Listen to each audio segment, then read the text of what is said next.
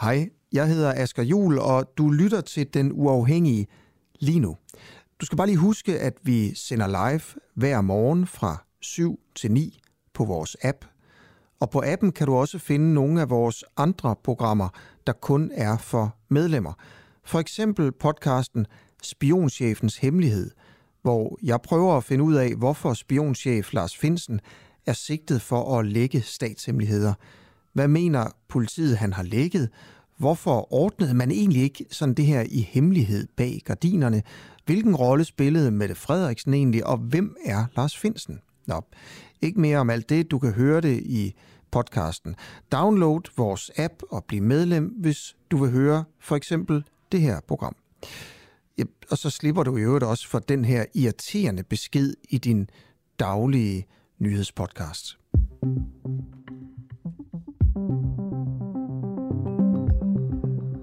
Mm-mm. Velkommen til en uafhængig morgen med Camilla Boraki og Christoffer Lind.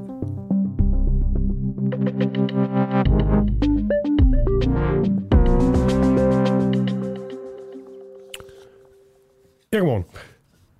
Var Kvindekommissionens anbefaling om et tørklædeforbud bestillingsarbejde fra Tesfaye, det er noget af det, vi ser på her, øh, her til morgen, Camilla? Ja, og det er jo faktisk på baggrund af et øh, lille tip, som vi blev gjort opmærksom på i redaktionslokalet. Ja, vi har jo det her lukkede redaktionslokale. Hvis du så er medlem, så er det åbent for dig, og så kan du komme med tips og tricks, ris og ros, alt muligt. Det er inde på Facebook i øvrigt. Ja. Og det er jo det her med, at, øh, altså, at kommissionen ligesom er kommet med det her, det her, den anbefaling for, at man ligesom vil have et forbud mod øh, tørklæder i, øh, i grundskolen. Vi er så her på Den Uafhængige, efter vi fik det her tip, kigget nærmere på regeringens øh, kommissorium, altså selve baggrunden for kommissionen. Og her der kan man læse følgende. Det forudsættes, at kommissionen i sine anbefalinger ikke lægger op til lempelser af regeringens brede udlændingepolitik. Så spørgsmålet er, om det er simpelthen det er bestillingsarbejde, det her. Det lyder som ret skarpt øh, defineret bestillingsarbejde. Ja. Men er, er det normalt for kommissioner? Det ved, det ved jeg faktisk ikke. Nej, altså, vi er simpelthen en, øh, en forsker i, og selvfølgelig findes sådan en forsker, en forsker i arbejdsmarkeds- og socialpolitik og kommissioner med, til at simpelthen at gøre os lidt klogere på, om øh, det her det er normalt eller ej, og hvorvidt vi kan kalde det her for øh, bestillingsarbejde. Og så øh, fortsætter vi lidt øh, i det tema, som vi har øh, kørt med de sidste dage, øh, om hvilke medlemmer af regeringen, der begik fejl, da alle mælk i Danmark blev slået ned som øh, led i coronahåndteringen, og uden lovhjemmel vel at mærke. Der har været lidt polemik for det første, om hvorvidt det var en politisk skandale eller ej. Fik Mette Frederiksen lige gået ud og sagt, at det kunne godt diskuteres, så træk hun i land. Øhm, og derefter så brugte hun, som det er blevet gjort før, øh, den her formulering med, begik regeringen der ikke fejl? Jo, det gjorde vi. Og så har vi simpelthen sat os for at finde ud af, hvem er vi? Og det fortsætter vi med i dag. Og det er jo sjovt, når du siger det på den her måde, Camilla, der lyder det jo meget simpelt. Altså, hvem begik fejl, det gjorde vi. Så er det jo, så er det jo hele regeringen. Men det er jo rigtigt nok, fordi vi sad og tænkede, det er jo, det er vel ikke alle. Det er vel ikke alle dage i regeringen. Der er jo nogen, der sidder på en helt andre post, og det ikke har haft noget som helst med, med det her at gøre. Mogens Jensen, han blev kastet under bussen. Begik han så større fejl end de andre, eller hvad? Og så er det det her med, har vi jo fundet ud af, det er meget, meget svært at få et klart svar. Det må man sige, og på den måde, så bliver det måske et, øh, et smart retorisk greb at skrive vi i stedet for at skrive navne på. Nå, det fortsætter vi altså med at skal tale blandt andet med Tage Pedersen, formanden for Danske Minkavlere, og også Thomas Danielsen fra Venstre. Men først skal vi til menighedsrådet i Bellerhøj Kirke. For i den uge, der øh, kunne vi fortælle, at stram kursprofilen Lars Tejlade og tidligere formand for Nye Borgerlige på Frederiksberg, Carsten Larsen, stiller op til det kommende menighedsrådsvalg i Bellerhøj Kirke i Brøndshøj. Og i den forbindelse så kunne vi afsløre indholdet af en sms fra en medarbejder i kirken, der var sendt rundt til kirkens brugere. Og her advarede hun om, at et kup af menighedsrådet var under opsejling for de her to profiler. Og nu er spørgsmålet så, om den gode stemning er genvundet i kirken. Godmorgen, Carsten Larsen. Godmorgen. I går, der, eller i forgårs, var der menighedsrådsmøde i Bellerhøj Kirke, hvor både du og øh, Lars Tejlade og øh, formand for menighedsrådet, Lis Lønge, alle var til stede. Kan du ikke lige beskrive, hvordan det her møde det forløb? Jo, det kan jeg godt. Øh, Lars og jeg, øh, vi deltog som tilhører ved mødet øh, i tirsdags. Og som tilhører, så har vi ikke taleret. men vi fik undtagelsesvis ordet under eventuelt, Øh, og det var så i anledning af den sms, du lige har nævnt, der er blevet sendt rundt til en gruppe forældre med tilknytning til kirken, øh, hvor man bliver advaret mod vores liste støt for fulde kristne. Øhm, altså, vi blev enige om, at det er bedst, man behandler den slags sager internt. Øhm, så denne øh, medarbejder kunne jo have kontaktet Lars og mig og, og hørt, hvad det var, vi stod for. Øhm, og så kunne vi jo så kunne vi jo fortalt, at vi absolut ikke er modstandere af at afskaffe undervisning øh, af rytmik til børn. Er, det har er, er I ikke modstandere af at afskaffe det, eller er I ikke modstandere af, at det er der? Nej, vi er, vi er tilhængere af at bevare den. Okay, så I vil gerne have rytmik. Det var jo, øh, så vidt jeg har forstået, rytmikunderviseren, altså børnerytmikunderviseren, der skrev den her ja. sms ud. Ja.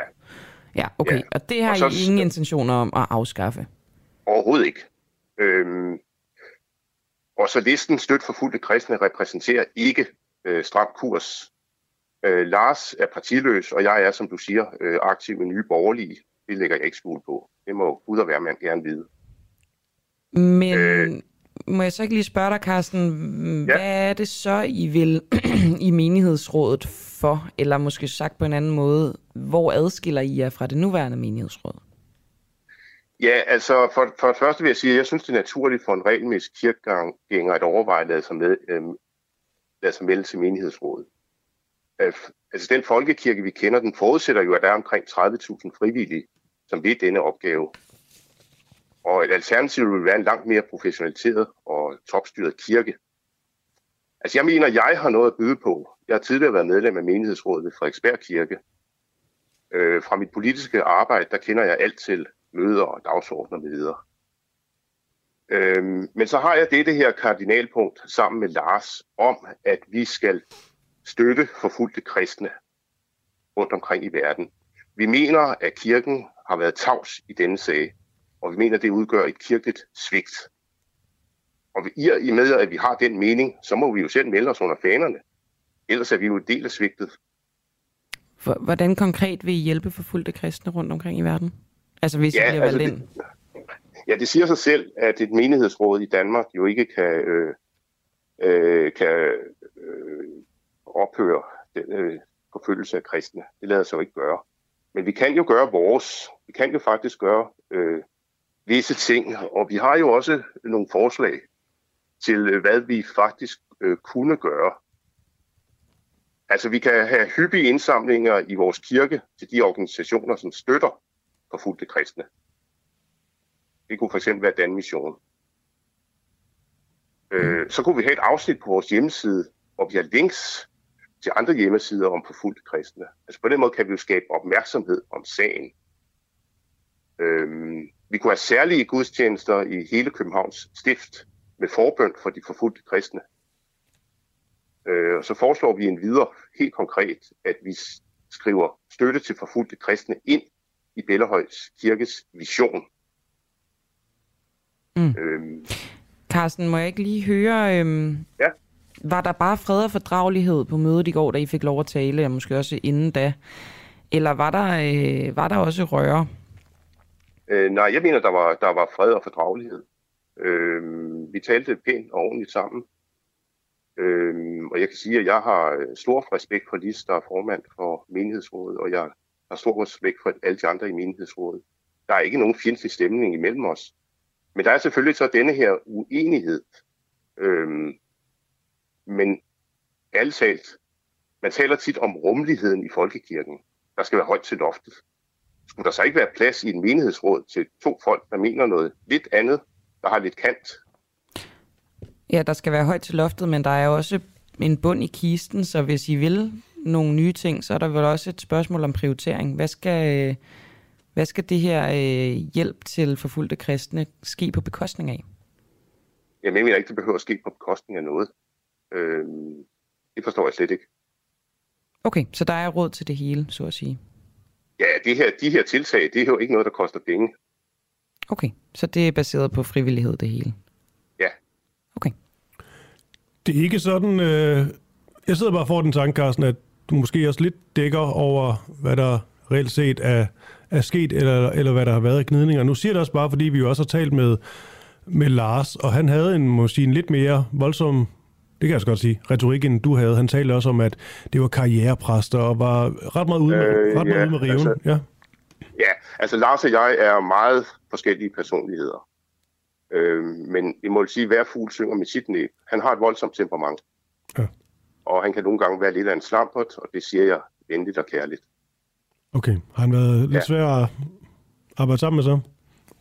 Hvad siger du, undskyld? Har han været lidt svær at arbejde sammen med i forhold til det her projekt? Nej, slet projekt? ikke. Nej, nej. Nej, slet ikke. Øh, vi taler venligt og ordentligt sammen. Passer øh, en temperamentsfuld herre og en slampert ind i et øh, åndeligt øh, fællesskab som menighedsrådet og kirken? Ja, det mener jeg, det mener jeg sagtens, øh, sagtens kan lade sig gøre. Altså, når vi, når vi har et møde, øh, så øh, skal det selvfølgelig ske, så skal der selvfølgelig være en vis disciplin, og det kan Lars sagtens øh, overholde. Okay. Det her kup, hvor vi lige startede, kan du helt afvise, at, det, at der er tale om noget som helst, der kan minde om et kup? Forsøg? Ja det, ja, det kan jeg, fordi Lars og jeg kan jo aldrig få anden, anden opbakning, end den vi på demokratisk vis skal opnå blandt medlemmerne af Bellerhøj Kirke. Og det er jo ikke sådan, så vi har inviteret en masse, øh, masse mennesker til proforma at melde sig ind i Bellerhøj Kirke i kraft af sovnebåndsløsning, og så kommer og stemme os ind. Altså, vi ønsker kun opbakning blandt de mennesker, der kommer Bellerhøj Kirke regelmæssigt. Så nej, der kan aldrig nogensinde blive tale om et kup. Og I har ikke nogen dagsordner, som, øh, som I ikke fortæller om? Nej, det har vi ikke. Øhm, men der har jo været det her med det grønne, som vi skulle være modstandere af.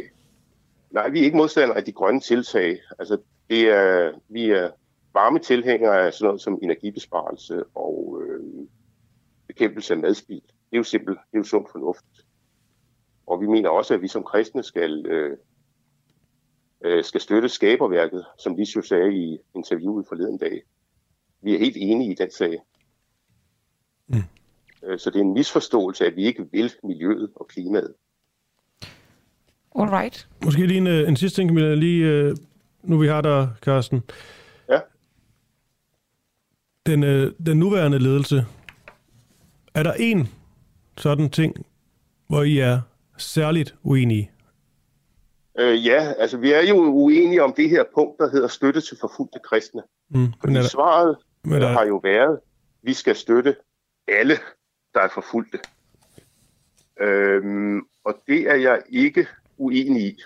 Fordi alle skal have ret til at dyrke, hvad der for dem er helligt og dyrbart, uden frygt for forfølgelse.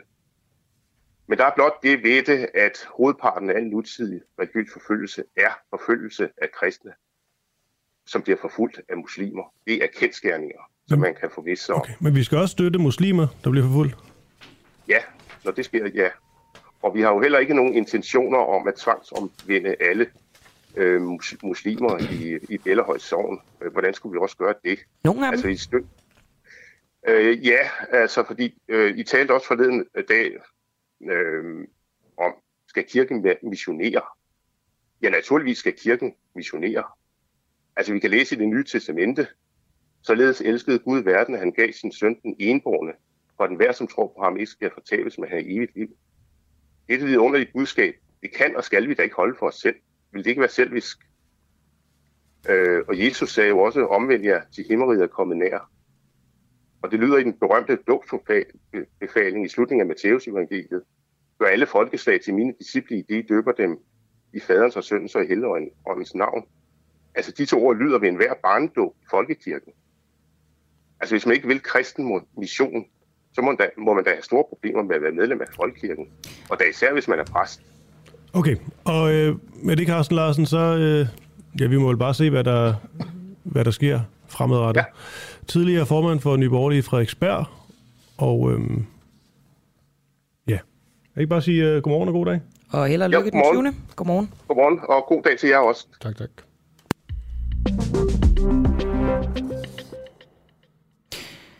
Hvilke medlemmer af regeringen begik fejl, da alle mink i Danmark blev slået ned, slået ihjel som led i coronahåndteringen? Det undersøger vi som sagt her til morgen. Og det har været lidt svært at finde ud af, hvad statsminister Mette Frederiksen mener om den her sag. I sidste uge der sagde hun jo, at øh, hun gerne ville diskutere, om Mink-sagen overhovedet kunne beskrives som en, som en skandale. Men så skrev hun tirsdag på sin Facebook-side, når en minister går af, der i gang sættes en kommissionsundersøgelse, og regeringen får kritik, er det så en skandale? Ja, det er en politisk skandale, og det er vel det, man kalder for rygsvømning. Øhm. Og så skriver hun videre i det her Facebook-opslag. Begik regeringen der ikke fejl? Jo, det gjorde vi. Det viste sig, at der ikke var hjemmel til beslutningen. Det var en fejl, som vi, i modsætning til tidligere regeringer i andre sager, ikke har forsøgt at skjule eller dække over. Regeringen gjorde selv Folketingets partier opmærksom på, at der manglede hjelm, hjemmel, og den blev efterfølgende tilvejebragt. Og så er det jo så, at vi tænker, hvem er vi? Er det Mette Frederiksen, der øh, henviser til sig selv? Sådan lidt underligt øh, politisk royalt vi. Eller er det nogle helt særlige kollegaer, hun har i tankerne? Mm. Men jeg synes lige en ting, vi lige skal huske med, Camilla, det er jo i den her måde, hun formulerer det, Mette Frederiksen. Så, så afviser hun jo også, at det er en skandale på mange andre punkter. Hvad altså, tænker du? Hun skriver, altså, er det en skandale, at mængden blev slået ned? Nej, det mener jeg ikke, at det er. Så hun laver sådan en række af, hvor det er en skandal, hvor det ikke. Så, så det er jo ikke noget at lægge tryk på. Ja, det er en politisk skandal. Men det er jo også fordi, og nu skal der ikke gå politisk analyse i det, men altså, de holder jo meget fast i det som argument, at mm. minkene ville være blevet slået ned, ja. uanset hvad. Og det, altså, det er jo rigtigt nok, det ville de, fordi de hentede lovhjemlen, de fik flertal i Folketinget for det, så det er jo, ja, det er jo, det er jo mere det her med grundlovsbruddet, ja. der er interessant, synes jeg. I det. Ja. Men det er bare tydeligt, at det er den historie, de, øh, de forfølger nu, det med, at det er en politisk skandale, og det der med at kalde det for en stor, fed skandale, som medier nok har pustet op til, det, det, den går de ikke med på. Nej, det gør de ikke. Og det er også klart nok. Nå, men altså, vi vender tilbage til det her. Hvem er vi? Hvem er det, der har begået fejl? Hvem er vi, når de siger, vi har begået fejl? Øhm, vi skal blandt andet prøve at finde ud af det sammen med øh, folk, der er i kraftig opposition til øh, hele den her sag øh, regeringens ageren i hele den her sag, det er Tage Pedersen, som er formand for Danske Minkavlere, og Thomas Danielsen fra Venstre. Men lad os lige først høre, hvem Socialdemokraterne selv mener har begået fejl. Så vi kunne godt tænke os at spørge, om du synes, at Mette Frederiksen har begået fejl? Nej, jeg synes, at øh, Mink-rapporten øh, øh, fra kommissionen øh, meget klart øh, belyser, at, øh, at statsministeren ikke var, var vidne om, at der var en øh, hjemmelsproblematik. Så på den måde synes jeg, der bliver, der bliver konkluderet klart der. Så du siger nej til, at hun har begået en fejl? Det mener jeg ikke, man kan sige, og det står der jo også øh, meget klart i, i rapporten, at øh, statsministeren ikke var øh, vidne om, at der var en hjemmelsudfordring. Men det er klart, at det er meget beklageligt, at der ikke var hjemmel. Hvem er det så, der har begået fejl? Også. Hvis I siger, at vi har begået fejl, men det er ikke Mette Frederiksen, som er det øverste organ i regeringen, der har begået fejl. Hvem er det så? Er det Barbara Berlsen, eller er det Torgild Fode, er det Mogens Jensen, eller er det dig? Hvem er det, der er vi? Det er klart, at øh, man skulle have været opmærksom på, at... Øh, Og hvem er man her, må jeg lige spørge om? Hvem er det, man er? Det, er det Mette Frederiksen? Nej, det svarede jeg på før. Mm. Øh, jeg mener, er det Barbara Bertelsen øh, så? Jeg mener, at, at konklusionen er, er, er meget klar i, i Mink-kommissionen, øh, i Mink-kommissionens rapport, og den, den siger jo meget klart, at man ikke er klar over, da man træffer beslutningen. Øh, en beslutning, som i øvrigt er, mener jeg, fuldstændig rigtig. Øh, fordi sundhedsmyndighederne havde lagt en, en meget klar risikovurdering op.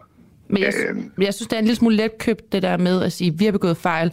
Man skulle have gjort sådan her, uden at blive konkret, fordi I inviterer jo selv ind til den her diskussion, når I siger, at det ikke er en skandale, og det vil I egentlig gerne diskutere.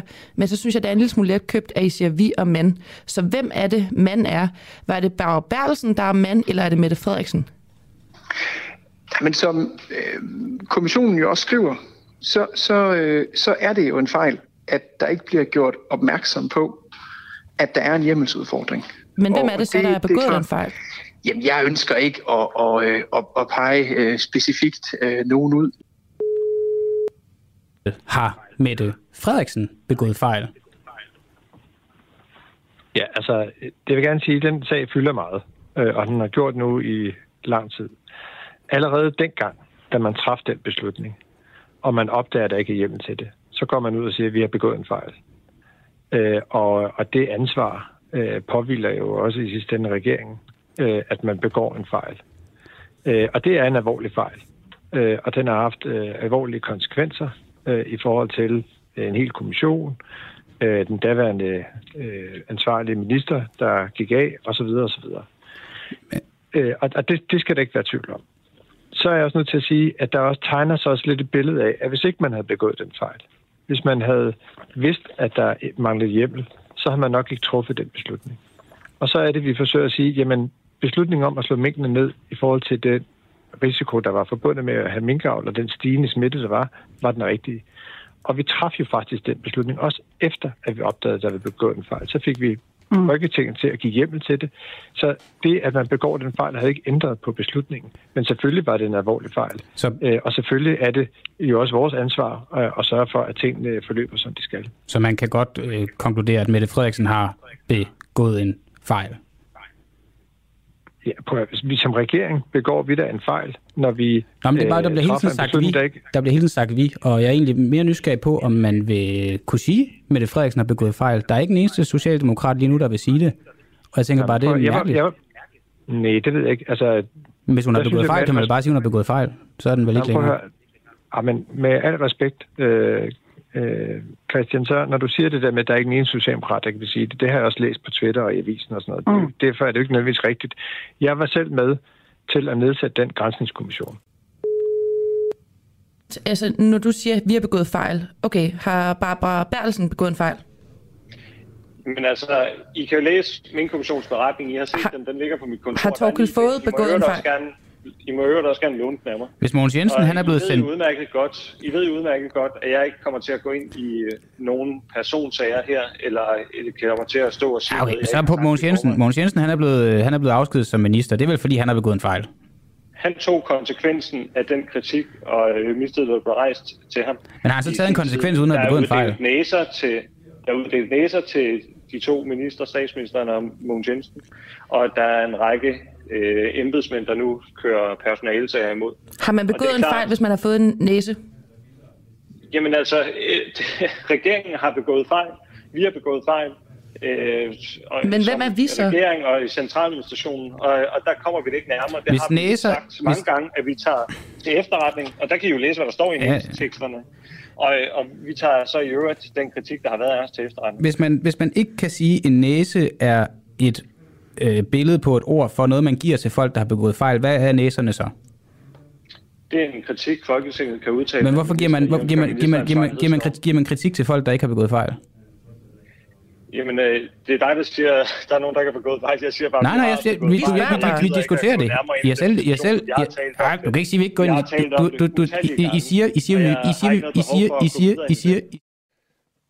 Ja, det, øh, du leverer sådan et, øh, et stykke tid. Jeg tror, vi har, vi har fanget uh, pointen.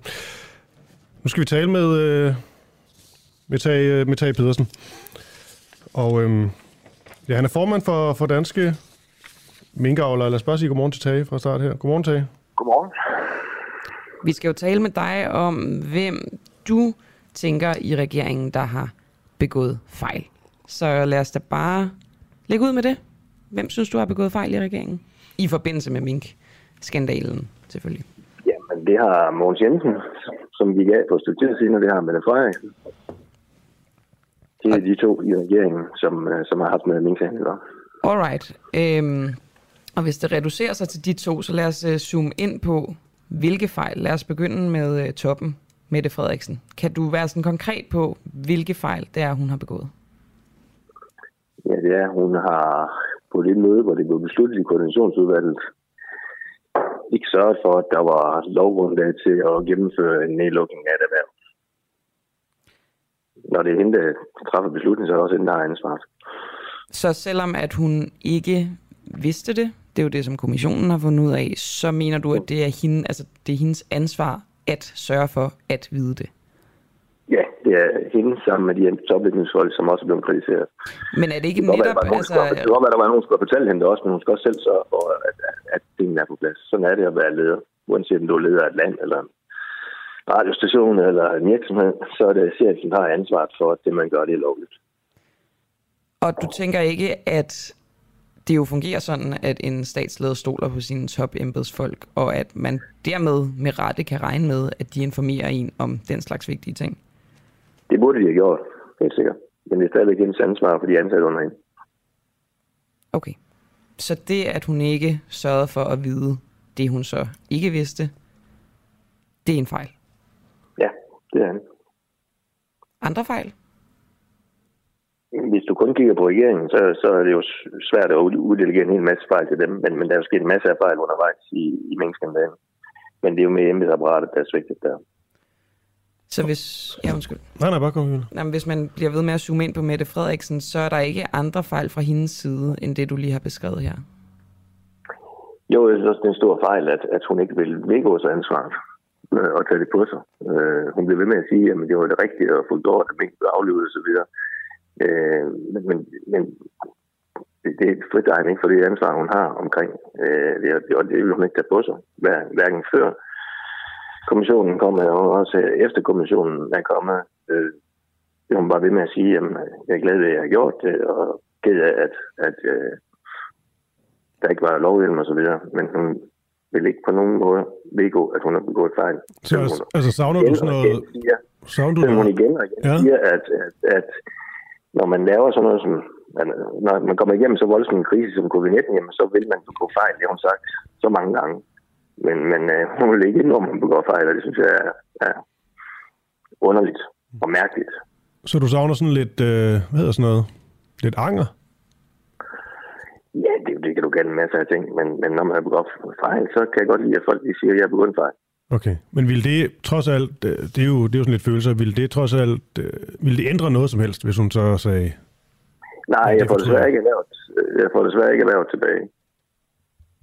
Men, øh, men, men når man laver nogle fejl, graverende fejl, som både øh, politikere og embedsfolk har gjort i den her sag, så er det jo vigtigt, at man også bagefter går ud og siger, at vi har begået de her de fejl.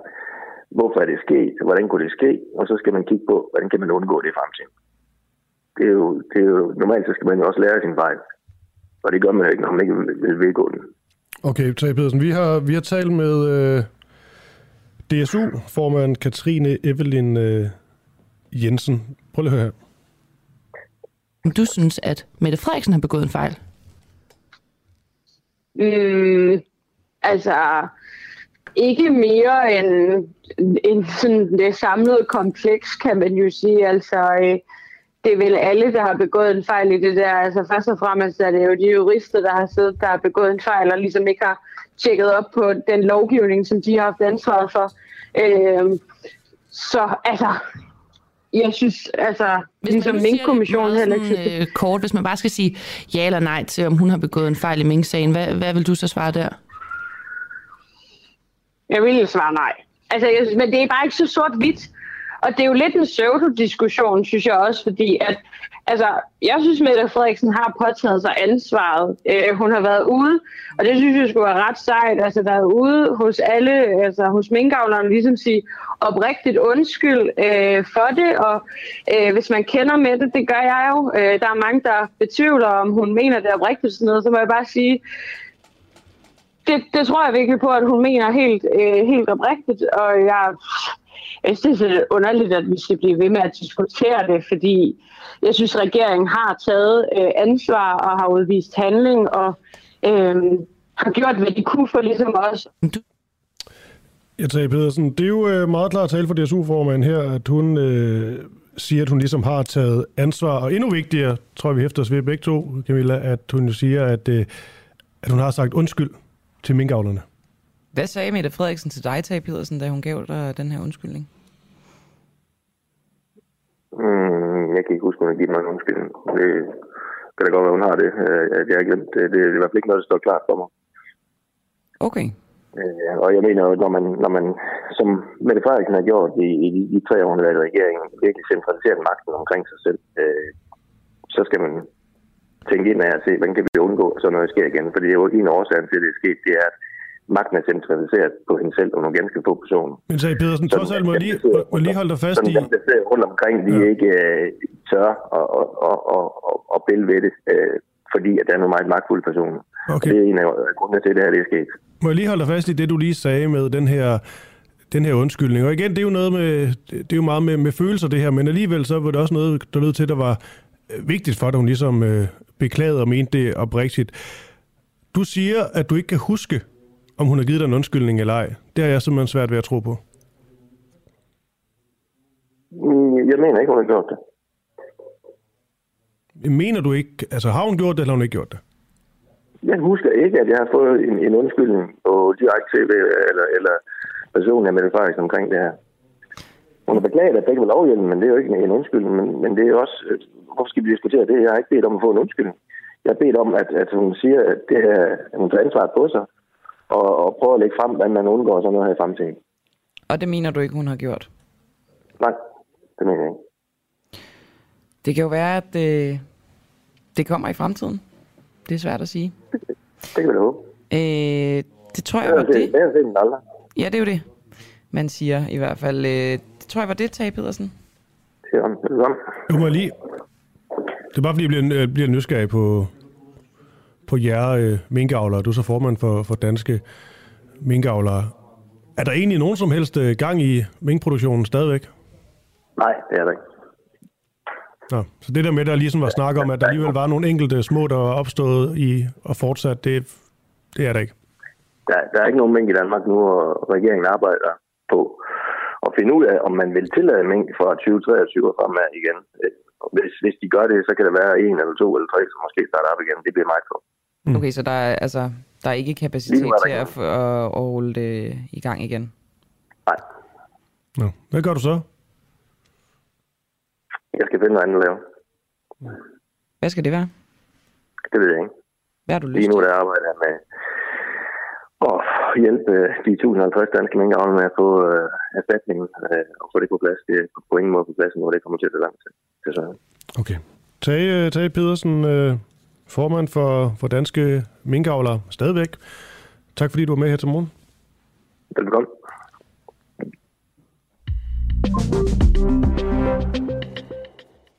Og vi fører jo det her videre til øh, gruppeformand og tidligere minkordfører i Venstre, Thomas Danielsen, om øh, små 10 minutters tid. Men før det, der skal vi lige høre et øh, lille klip fra en eksklusiv podcast, som vi laver her på Den Uafhængige. Den hedder Stoklund-syndromet, og øh, det er sådan, at hver anden uge, så inviterer reporter Clara Vind og politisk redaktør Christian Henriksen sig selv til frokost hos Rasmus Stoklund, som jo er politisk ordfører for Socialdemokratiet, altså regeringen, til en snak om øh, regeringens aktuelle skodsager. Det kunne jo, altså hvis de havde haft det kørende under Mink-sagen, altså både under kommissionen, men også da det ligesom skete, så ville det jo være en ret vild frokost, tænker jeg. Det vil man sige. Der er også lidt... Øh, nu spiller vi, altid, vi spiller altid med åbne kort her i øh, Den Uafhængige. Jeg er jo personligt, det tror jeg også, at Asger Juhl har været, sådan lidt bekymret for, Altså kommer de simpelthen for tæt på Stockholm? Bliver det for hyggeligt? Mm.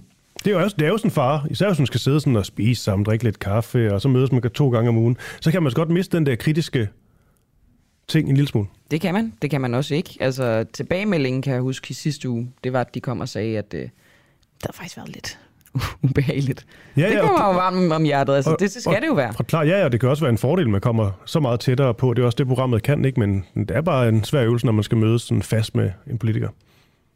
Korrekt. Hvem, øh, hvem er manden, som Henrik Kvartrup kalder Mettes spagsmager? Det er også det, de skal finde ud af, ikke? Altså Rasmus Stoklund. Og øh, hvad taler de om i de øh, hemmelige socialdemokratiske kaffeklubber, og hvordan kan man komme, eller kan man komme tæt på magten og stadig være kritisk, det du taler om, Christoffer, her, ikke? Mm. Og det er det, som... Øh, og, findes, som, og findes der en sjov socialdemokrat? Det er også det, vi skal undersøge her. Jamen, det, er jo det, det har jeg faktisk lige spurgt om ud på mine sociale medier, fordi det, det, det, altså, jeg synes jo måske at, at Rasmus Stocklund er lidt sjov nogle gange. Ja. Ikke, altså, men jeg taler ikke ufrivilligt morsomt. Det er jo det, som folk vil tænke nu. Ikke? Altså, øh, men, men, men det er mere øh, faktisk oprigtigt øh, sjov. Men altså, jeg tror måske, Magnus Heunicke er lidt sjov. Ligesom at Ellemann, han, han har sådan rygte for at skulle være rigtig sjov. Ja, det er det. Nå. Det er lidt svært at, at finde i regeringen. Nå, det er også ligegyldigt. Øh, det kan være, det er Rasmus Stocklund. Det kan I selv afgøre. Vi hører en snas af programmet lige her. Sidste gang vi øh, mødtes med dig, Stoklund, der øh, havde vi jo ikke rigtig set, at der skulle komme og ske så mange ting hen over sommeren. Øh, altså, der har jo været en lavine af, undskyld, jeg siger det, lortesager for jer. Altså, først kommer øh, min kommissionen med en øh, stor, stor kritik af jer, øh, af jeres embedsmænd, af politichefen, så har I FE-sagen, der ligger under jer i nakken som en ubetalt regning, der hele tiden kommer rykkere til. Øh, og så kom der dårlige meningsmålinger, nogle af de dårligste, der længe har været. Vi bliver simpelthen nødt til at prøve at tage nogle af dem en af gangen, fordi Altså må jeg sige, du, du spiser som en burger med kniv og gaffel? Jamen, det er fordi, jeg bliver noget fedteri. Okay. Jeg vil sige, de her, de er sådan lidt, de her, de er sådan lidt på grænsen at man kan spise dem med fingrene, eller spise dem med kniv og gaffel, men altså, jeg tror bare, det bliver noget snask. Det er en rigtig snaskeburger. Ja, det er. Og så lagde jeg mærke til, i den her uge i tirsdags, hvor I havde jeres sommergruppemøde, hvor øh, BT-journalist egentlig kommer med et rigtig godt spørgsmål, men bliver fuldstændig lukket ned. Altså, det ser jo ikke helt godt ud, de sager, der har været. Kan du huske, hvad hun spurgte om? Øhm, ja, sådan nogenlunde, tror jeg. Hvad var det? Det var noget med, hvad? Øh, for noget rådgivning eller sådan noget, der var givet. Jeg kan ikke lige huske ja, formuleringen. Ja, en ekstern øh, advokatundersøgelse. Og der må man sige, der gad jeg egentlig godt at høre, hvis man lige skulle tage den sag først. Når I går ud for sådan en pressemøde, fordi det, det kan vi godt blive enige om, måske begge to. Det ser ikke helt godt ud, at man lukker en journalist ned på den måde. Altså, personen får ikke engang lov til at tale færdigt, der bliver bare hævet stemme, og så siger man tak, slut videre, efter det og TV2 lige har fået over fire spørgsmål hver. Det ser vel ikke helt godt ud udefra, at I lukker hende ned på den måde, når hun kommer med et kritisk spørgsmål. Altså sådan opfattede jeg det ikke, må jeg sige. Altså, jeg husker det som om, og nu kan jeg ikke, det må man jo så gense, men jeg husker det sådan set som om, at langt de fleste journalister på det pressemøde, de fik omkring tre spørgsmål plus minus. Hun. Og så øh, fik de også svar, og så er der så nogle gange, så er der nogle journalister, der ikke er tilfredse med de svar, de får, og så bliver de så ved. Men altså, der var mange journalister til stede, der var mange, der gerne ville stille spørgsmål, og derfor så var det så cirka tre spørgsmål per men hun fik jo ikke mulighed for. Altså, der blev ikke svaret på det spørgsmål. Der blev kommet med nogle svar, der slet ikke havde noget med spørgsmålet at gøre. Altså, det, det var jo egentlig bare et ja-nej-spørgsmål, hvor det handlede om, om der var blevet givet en ekstern advokatundersøgelse eller ej. Og så lukker hende simpelthen ned, fordi hun får ikke lov til at snakke videre. Mette Frederiksen snakker lidt højere og højere, indtil hun selv er færdig, og så kører den stafetten videre. Det synes jeg, altså, hvad, er det noget, I snakker om, når I kommer ud på sådan en pressemøde? Nej, altså jeg, jeg har heller ikke en opfattelse af, at der foregik noget uretfærdigt på det pressemøde, det må jeg sige. Altså, øh, der bliver spurgt noget i stil med, hvad det er for en øh, rådgivning, øh, statsministeren har fået. Nej, der bliver spurgt, og, om hun har fået. Altså et ja-nej. Har hun fået en ekstern øh, rådgivning, eller en rådgivning om, hvorvidt hendes agering kan stille til ansvar? Ja, men der er det jo klart, at statsministeren har jo ligesom alle andre minister haft en bisidder. Øh, og det er jo sådan, loven er strikket sammen, og det er det, man får, når man øh, skal deltage i sådan en kommissionsundersøgelse. Og mm, ja, jeg har svært ved at se, hvad der er, der sådan skulle være øh, kontroversielt, eller, eller øh, hvad det er, hun sådan helt præcis fiskede efter. Jeg forstod det heller ikke helt, sådan et helt præcis spørgsmål, hvor det var, hun ville hen. Men det, det kommer jo lidt fra dengang, vi også selv til pressemødet spurgte, om I havde fået foretaget hvorfor I ikke ville have foretaget en advokatundersøgelse, hvis I var så rene, som I selv sagde. Og der var det faktisk ret svært at øh, egentlig få ud af statsministeren, hvorfor det var, at I ikke ville have sådan en advokatundersøgelse. Og så spørger hende her fra BT, om har I så selv fået lavet en, der kan sige noget om statsministerens ageren i sagen? Men nu, er, nu siger du advokatundersøgelse, altså det er jo aldrig på tale, at det er en undersøgelse. Det er jo heller ikke det, de blå partier efterlyser. Det er, nej, det er bare, at de vil have nogle advokater til at gennemlæse den her øh, beretning og så give en vurdering. Men altså, det har der jo ikke været nogen tradition for at gøre, når man får kommissionsundersøgelser. Og der er jo ikke noget, der tilsiger, at det er advokater, der skal afgøre, hvad Folketinget vil gøre. Altså, det er jo Folketinget, der skal afgøre det. Hvorfor siger hun så ikke bare nej til det på pressemødet? Hvis hun ikke har fået noget... Jamen, nu kan jeg ikke huske de præcise øh, sådan, formuleringer og sådan noget. Jeg ved, hvor meget af at man kan koge øh, på det, hvis jeg så får sagt et eller andet lidt upræcis. Jeg kan ikke huske, hvordan der hun præcis formulerer sig der. Men man kan jo godt få for eksempel øh, nogle, noget ekstern rådgivning, der siger, om Mette Frederiksen kan stille til ansvar for hendes agerende eller ej. Og det er jo det, hun spørger om. Og det er jo, hvis du ikke har fået det, så siger du bare, nej, det har jeg ikke fået. Det var jo derefter, at øh, Justitsministeriet og Statsministeriet henvendte sig til BT bagefter og sagde, øh, de har ikke lavet nogen værd øh, i forhold til integrering, men hvad med et eksternt firma? Og man har fået noget rådgivning, der siger, at man kan stille sig ansvarlig eller ej. Jamen det er jo der, hvor hun har haft en bisidder, ligesom alle andre minister, og, og så er det klart, så er det jo den bisidder, man har talt med om de der ting. Men jeg forstår bare ikke, hvorfor hun så ikke bare siger det. Hvis det er, hun siger, ja, jeg har fået det. Fordi øh... det, var, det er måske noget med, hvordan spørgsmålet bliver formuleret. Man er lidt i tvivl om, hvad det er, hun præcis mener. Jeg synes sådan, jeg faktisk, ved, det var ret klart spurgt. Synes du ikke også? Jo, det synes jeg. Jeg tænker også bare, om der kan være... Altså, siden man ikke, siden hun ikke svarer så konkret og direkte, at fordi der havde været et problem i, hun havde fået en advokatundersøgelse eksternt? Øhm, det var et problem. Det ved jeg. Altså, jamen, en advokatundersøgelse. Der er jo ikke nogen advokater, der skal have nogen undersøgelse her. Men det er klart, alle har en advokat. Alle minister har en advokat som bisidder. Men inden, og det er jo den, man taler med. Det er meget oplagt for øh, jer, at øh, lige have foretaget en egen advokatundersøgelse, inden at I accepterer, at øh, andre partier begynder at indlede en. Jamen, jeg tror ikke rigtigt, vi kommer den, jeg tror ikke vi kommer det nærmere. Der, der har været en, det kommer også an på, hvordan definerer man ting. Er det så en undersøgelse, fordi man har haft en bisidder, der, eller er det en rådgivning, eller er det vejledning, eller en vurdering? Altså, hun har haft en bisidder ligesom alle andre. Det er jo det, der er sagens kerne her. Mm. Men altså, jeg har ikke rigtig mere at sige til det. Nej, okay. øhm, Ja, fordi jeg synes alligevel, inden vi begynder at snakke om andre ting, der er bare nogle af de her ting, vi simpelthen bliver nødt til at røre lidt ved. Øh, fordi det var jo også øh, det, der blev stillet spørgsmål til ved Papes pressemøde, om hvorvidt han vil fyre Torkel Fode, Rigspolitichefen eller Barbara Bertelsen. Altså, hvis man skulle se bort fra, for jeg kommer ikke til at spørge dig, skal hun fyres eller ej, det tror jeg rimelig godt ved, hvad dit svar er. Men kan du godt forstå, at det udefra at der er mange, der undrer sig over, at vi kan have en rigspolitichef, der har fået så skarp kritik, og en så høj embedsmand. Mm, jeg forstår godt, at Søren Pape svarer, som han gør. Altså, det ville jeg også gøre, hvis jeg var ham, eller hvis jeg var øh, nogen anden politiker i Danmark. Altså, jeg synes ikke, at det bør være sådan, at man står på et pressemøde og behandler personalsager. Altså, øh, det, det skal være sådan, at man kan være embedsmand i Danmark, uden at man bliver rullet ind i et eller andet politisk spil, eller at man skal stå og og sagsbehandles på et pressemøde. Og øh, det synes jeg sådan set er et, et rigtigt princip, som jo er det, Pape også slår til lyd for der. Men hvad med for jer selv? Altså, at man kan mene, at det er underligt, at I ikke reagerer på, at de har fået så hård kritik. Også Rigspolitichefen, altså den øverste chef for politiet. Vi havde møde i Grænsningsudvalget, hvor statsministeren og skatteministeren og direktøren for Medarbejder- og Kompetencestyrelsen øh, for en uges tid siden kom og redegjorde for, hvordan de her sager de behandles. Og de behandles helt efter bogen. Altså der er ikke noget øh, nyt i, eller noget mystisk i, hvordan man behandler de her personalsager.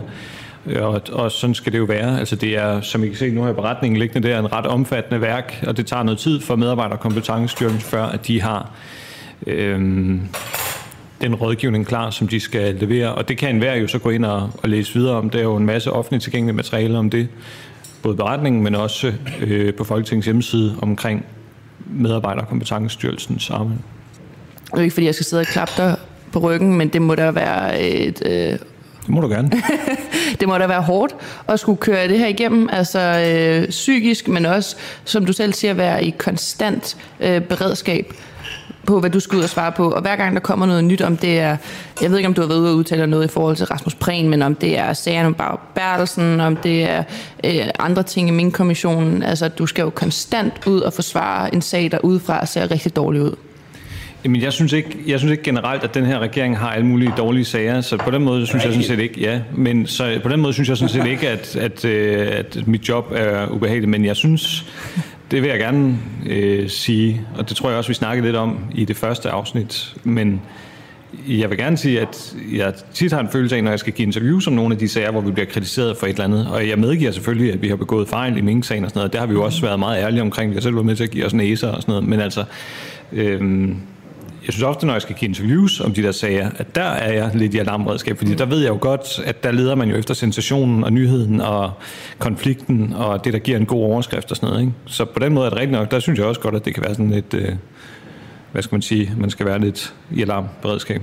Jeg synes, det er sjovt, du siger, at I ikke rigtig har sådan nogle lortesager, fordi det, det tror jeg næsten ikke, der er det nogen, der ligesom med Søren Pape, han sagde, jeg er faktisk ikke rigtig skaldet. Altså sådan, det, er, det er vel ret tydeligt, at der er nogle sager. er en lortesag. Nå, ja, ja, det var, jamen, det, var ikke, det var ikke det, jeg mente. Altså, det sagde jeg jo også, at Ja, altså øh, Rasmus Stocklund, jeg synes det er interessant, han siger her, at øh, han er i alarmberedskab, når der er interviews, fordi han ved, at vi leder efter konflikten, vi leder efter overskrifterne, vi leder efter sensationen. Han glemmer lidt, at vi jo også leder efter en ret vigtig anden ting. Simpelthen blive klogere. Det synes jeg, han misser. Altså, det, det, det er lidt ufint af ham, synes jeg, at reducere det til, til det andet. Mm. Selvom det selvfølgelig også er en pointe i sig selv. Det skal jeg da ikke, øh, det skal jeg da ikke påstå andet. Og det er altså fra øh, vores podcast, ja. Stockholms... Stok, ja, ikke?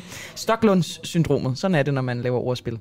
Øhm, som bliver lavet af reporter Clara Vind og politisk redaktør Christian Henriksen. Okay, lige før vi får øh, Thomas Danielsen på, gruppeformand og tidligere minkordfører i, øh, i Venstre, så kan jeg lige læse en sms op, vi har fået fra Karl. Han skriver, godmorgen i to, tak for et godt program. Selv tak. Det er utroligt, at ingen socialdemokrater tør sige, at Mette Frederiksen har begået en fejl. Hvilken skade vil der ske, hvis hun lagde sig fladt ned? Er de menige medlemmer så bange for repræsaler, siden de ikke tør sige, hun har lavet fejl? Og det er jo egentlig meget sådan... Det er en god, god sms. Tak for den. Fordi det er vel også meget det, diskussionen går på. Men jo også på, at det måske også er nemt at sige, at, øh, at de bare burde lægge sig fladt ned. For hvis de oprigtigt talt mener, at hun ikke har begået fejl, skal du heller ikke sige det. Nej, det er, det er korrekt. Men man kunne da godt forestille sig, at der er lagt en eller anden linje for, hvordan man håndterer en, en given sag på ja. den måde. Men vi kan jo stille, øh, ja, på sin vis stille Karl til sms videre til, til dig, Thomas Danielsen. Godmorgen. Godmorgen. Ja, du er så tidligere minkordfører i, øh, i Venstre, så du er også øh, gruppeformand. Har Mette Frederiksen øh, begået fejl? Ja, det tror jeg, at man må sige, der er uden for en øh, hver tvivl. Øh, hun er jo øh, i spidsen for regeringens koordinationsudvalg, hvor man tog den her beslutning, og hvor man insisterede på at tage beslutningen øh, uden at læse dokumenterne bag, øh, hvor man jo ellers ville have været øh, advaret om, at, øh, at der ikke var lovhjemmel hertil. Så, så, det, så det kan man roligt sige, hun har. Men kan man ikke også sige, at øh, politikere jo ikke kan være orienteret om alting man skal vel som politiker også kunne regne med, at ens embedsmænd kommer med de korrekte oplysninger til en?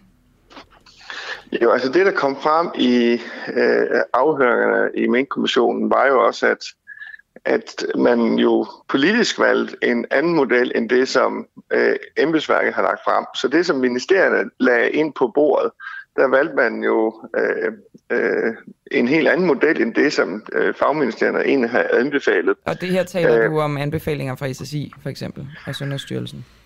Ja, altså øh, Sundhedsstyrelsen øh, har jo gjort det øh, øh, klart, at øh, altså SSI, Kåre Mølbak, han har jo gjort det klart, at han ikke på noget tidspunkt har anbefalet en aflivning af, af alle mink øh, som en løsning. Øh, og, og, og der er jo ikke nogen myndigheder, øh, der hverken dengang eller siden har været ude at anbefale, at at man skulle slå alle mink ihjel. Øh, så øh, tværtimod så har øh, Københavns Universitet øh, øh, været ude at sige, at, at øh, der ikke var øh, den her øh, vaccinetrussel, øh, og det samme har Lægemiddelstyrelsen sådan set også. Men stemte de ikke også for i Venstre sidenhen? Øh, at slå alle mink ihjel? Ja. Nej, det kan vi ikke. Nå, okay, men da man hentede øh, lovhjemmel til at gøre det, altså var I ikke med til at give den lovhjemmel? Øh, det øh, mener jeg bestemt ikke, vi var. Nå, altså, okay, det kan sagtens at, være mig, der... Det, jeg spørger egentlig bare. Ja, altså nej, det, altså, det, jeg, det, der, det kan muligt, at blive stemt om øh, en eller anden detalje om, at øh, regeringen skulle have mandat til et eller andet, øh, som kunne lovliggøre et eller andet ved den her mink-sag som vi kan stemme for. Men, øh, men nej, vi, det er rigtigt. Vi troede jo på øh, statsministeren, øh, da hun i første omgang øh, ringede og sagde, at det her det var myndighedernes anbefaling. Øh, så var vi jo noget øh, øh, paf og overrasket øh, over, hvor vidtgående det var. Men det viser jo også at være løgn. Øh, der er jo ikke nogen myndigheder, der er anbefalet at slå, slå alle mængde ihjel. Øh, så der var ikke noget øh, lovgrundlag det er jo selvfølgelig øh, stærkt problematisk. Det er jo også stærkt problematisk, at man fortsat, selvom man fandt ud af, at der ikke var lovgrundlag. Øh, og af en eller anden årsag, så apropos med det, Frederiksen har begået fejl, øh, så øh, slettede man jo sms'erne i sagen, også selvom Mink-kommissionen sagde, at vi vil gerne have øh, øh, øh, korrespondencer som øh, for eksempel sms'er. Så øh, om man kan sige, at det er fejl, øh, det, det, det, det synes jeg, der er et meget øh, fint øh, øh, ord for, at man bevidst har, har forsøgt at skjule noget her. Hvis man taler om det her som en, øh, som en politisk øh, skandale, hvad Mette Frederiksen gerne vil, øh, vil sige, det, det er, hvem er det så, som har, har begået skandalen? Hvis man sådan tager personer, altså hvem, er, hvem har været værst? Jamen altså, øh, en kommission gør det i hvert fald klart, at øh, Mette Frederiksen stod i spidsen for at forsere øh, hele processen. Og det er en beslutning, som hun har trukket over til sig i statsministeriet, hvor hun øh, underkendte øh, daværende minister på området, Mogens Jensens øh, forslag, øh, øh, måtte man forstå. Så, så, så, så det, det er øh, ingen tvivl om, at hun har stået i spidsen for, at den her proces den er blevet forseret, at man ikke har øh, læst papirerne osv. Så, videre. så øh, øh, hun bærer i den grad øh, en meget stor del af ansvaret. Så hvis det stod til dig her til sidst, ja, jeg ved ikke, om du Camilla også spørgsmål, tror jeg, men lige her, mit sidste spørgsmål så. Hvis det stod til dig, øh, statsminister Mette Frederiksen, øh, skulle det her have haft mere alvorlige konsekvenser for hende? Ja, altså, det, det er helt uforståeligt øh, for mig, at hun ikke øh, har sagt, at øh, hun trækker sig tilbage og går af øh, ovenpå det, man øh, vel roligt kan kalde Danmarks historiens største overgreb på civilsamfundet siden 2. verdenskrig. Øh, vi taler om, øh, øh, at det er øh, grundlovsbrud, øh, og at man bevidst fortsætter velvidende, at der ikke er lovhjemmel. Man laver øh, derudover en bonusordning, som skal sætte tempoet op for ulovligheden, øh, øh som også er ulovlig. Øh, og, og, og derfor så øh, øh, kan man roligt sige, at hun bærer et, øh, øh, ja, absolut et af de største ansvar i den her og sag. Og hvor øh, den her skandale placerer sig i historien, det skal vi faktisk tale med øh, den politiske redaktør på øh, POV International om øh, senere på programmet. Øh, det sidste spørgsmål, meget kort, Thomas Danielsen. Fungerer det sådan i et politisk parti, at øh, for eksempel i sådan en her slags sag, hvor at der er blevet begået en fejl, altså en lortesag for et parti, kommer der så sådan en, øh, altså en deseng ud til alle medlemmer, at sådan, hvor man for eksempel siger, nu beskriver vi det sådan her, og vi kommer ikke til at sige det her og det her, fordi vi har talt med rigtig mange socialdemokrater, som alle sammen nægter at sige, at Mette Frederiksen har begået en fejl. Kan det godt være sådan en ordre ovenfra? Øh, det kunne det godt se ud til, at de har gjort, fordi at de har Men hvad med hos jer? Er det også sådan, det fungerer hos jer, at de får sådan en fælles, øh, hvad skal man sige, ordre? Altså, øh, jeg synes, at øh, man skulle have lagt sig ned her. Hvis, det, hvis du spørger til, øh, om vi sender sådan nogle mails ud til Folketingsgruppen om, øh, hvor vi placerer os i en eller anden sag, øh, så ja, det er jeg helt sikker på, at alle partier gør. Øh, øh, sådan at, at dem, som øh, ikke nødvendigvis lige har det som sit øh, hovedområde, også er inde i det. Men her, der ligner det nok, at man øh, sådan lidt kommunikativt også har været at sige, øh, nu går vi ud og siger øh, øh, det her, eller nu har Mette Frederiksen ud og sige det her måske ved en fejl, at der ikke engang er tale om en skandale. Øh, og, øh, og, og det skal man bakke op om. Der er i hvert fald øh, stort set alle i Socialdemokratiet, der var inde og, og, og like øh, Mette Frederiksens øh, øh, opslag for meget kort tid, kan vi jo se. Øh, så, så ja, der har der formentlig været en eller anden central mail sendt ud om, at nu er det det her, vi står på. Det man også kalder for et øh, stærkt somi-game. Øh, tusind tak for det, Thomas Danielsen. Selv tak. Altså gruppeformand og tidligere min gårdfører i Venstre. Var Kvindekampskommissionens anbefalinger om et tørklædeforbud bestillingsarbejde fra Mathias Tesfaye. Regeringskommission for den glemte kvindekamp har for nylig anbefalet et forbud mod tørklæder i grundskolen. Her på DUA, der har vi øh, kigget nærmere på regeringens kommissorium, altså selve baggrunden for kommissionen. Og her der kan man læse følgende – det forudsættes, at kommissionen i sine anbefalinger ikke lægger op til lempelser af regeringens brede udlændingepolitik. Og øh, ja, den her kommission, vi var faktisk de, de første, der bragte interview med dem, er ret sikker på, øh, og der lagde de så også øh, ret fladt ned i forhold til, hvorvidt der ligesom var sådan forskning bag, eller sådan et statistik, data, et eller andet på det. Nej, det var der ikke rigtigt. Jamen, den er jo bygget op på, at de skal, altså, det er folk, der har kendskab til det her område, og så er den ja. trukket på deres erfaringer. Ja. Nu taler vi med Asbjørn Sonne Nørgaard. Han er direktør i Sevia og ekspert i arbejdsmarkeds- og socialpolitik og kommissioner. Godmorgen til dig, Asbjørn. Godmorgen. Lad os bare kaste ud i det. Er der for dig at se nogle negative konsekvenser ved at begrænse kommissionens arbejde på, på denne her måde? Som, øh, ja, det ved jeg sgu ikke, om det er. Altså, der er det med kommissioner.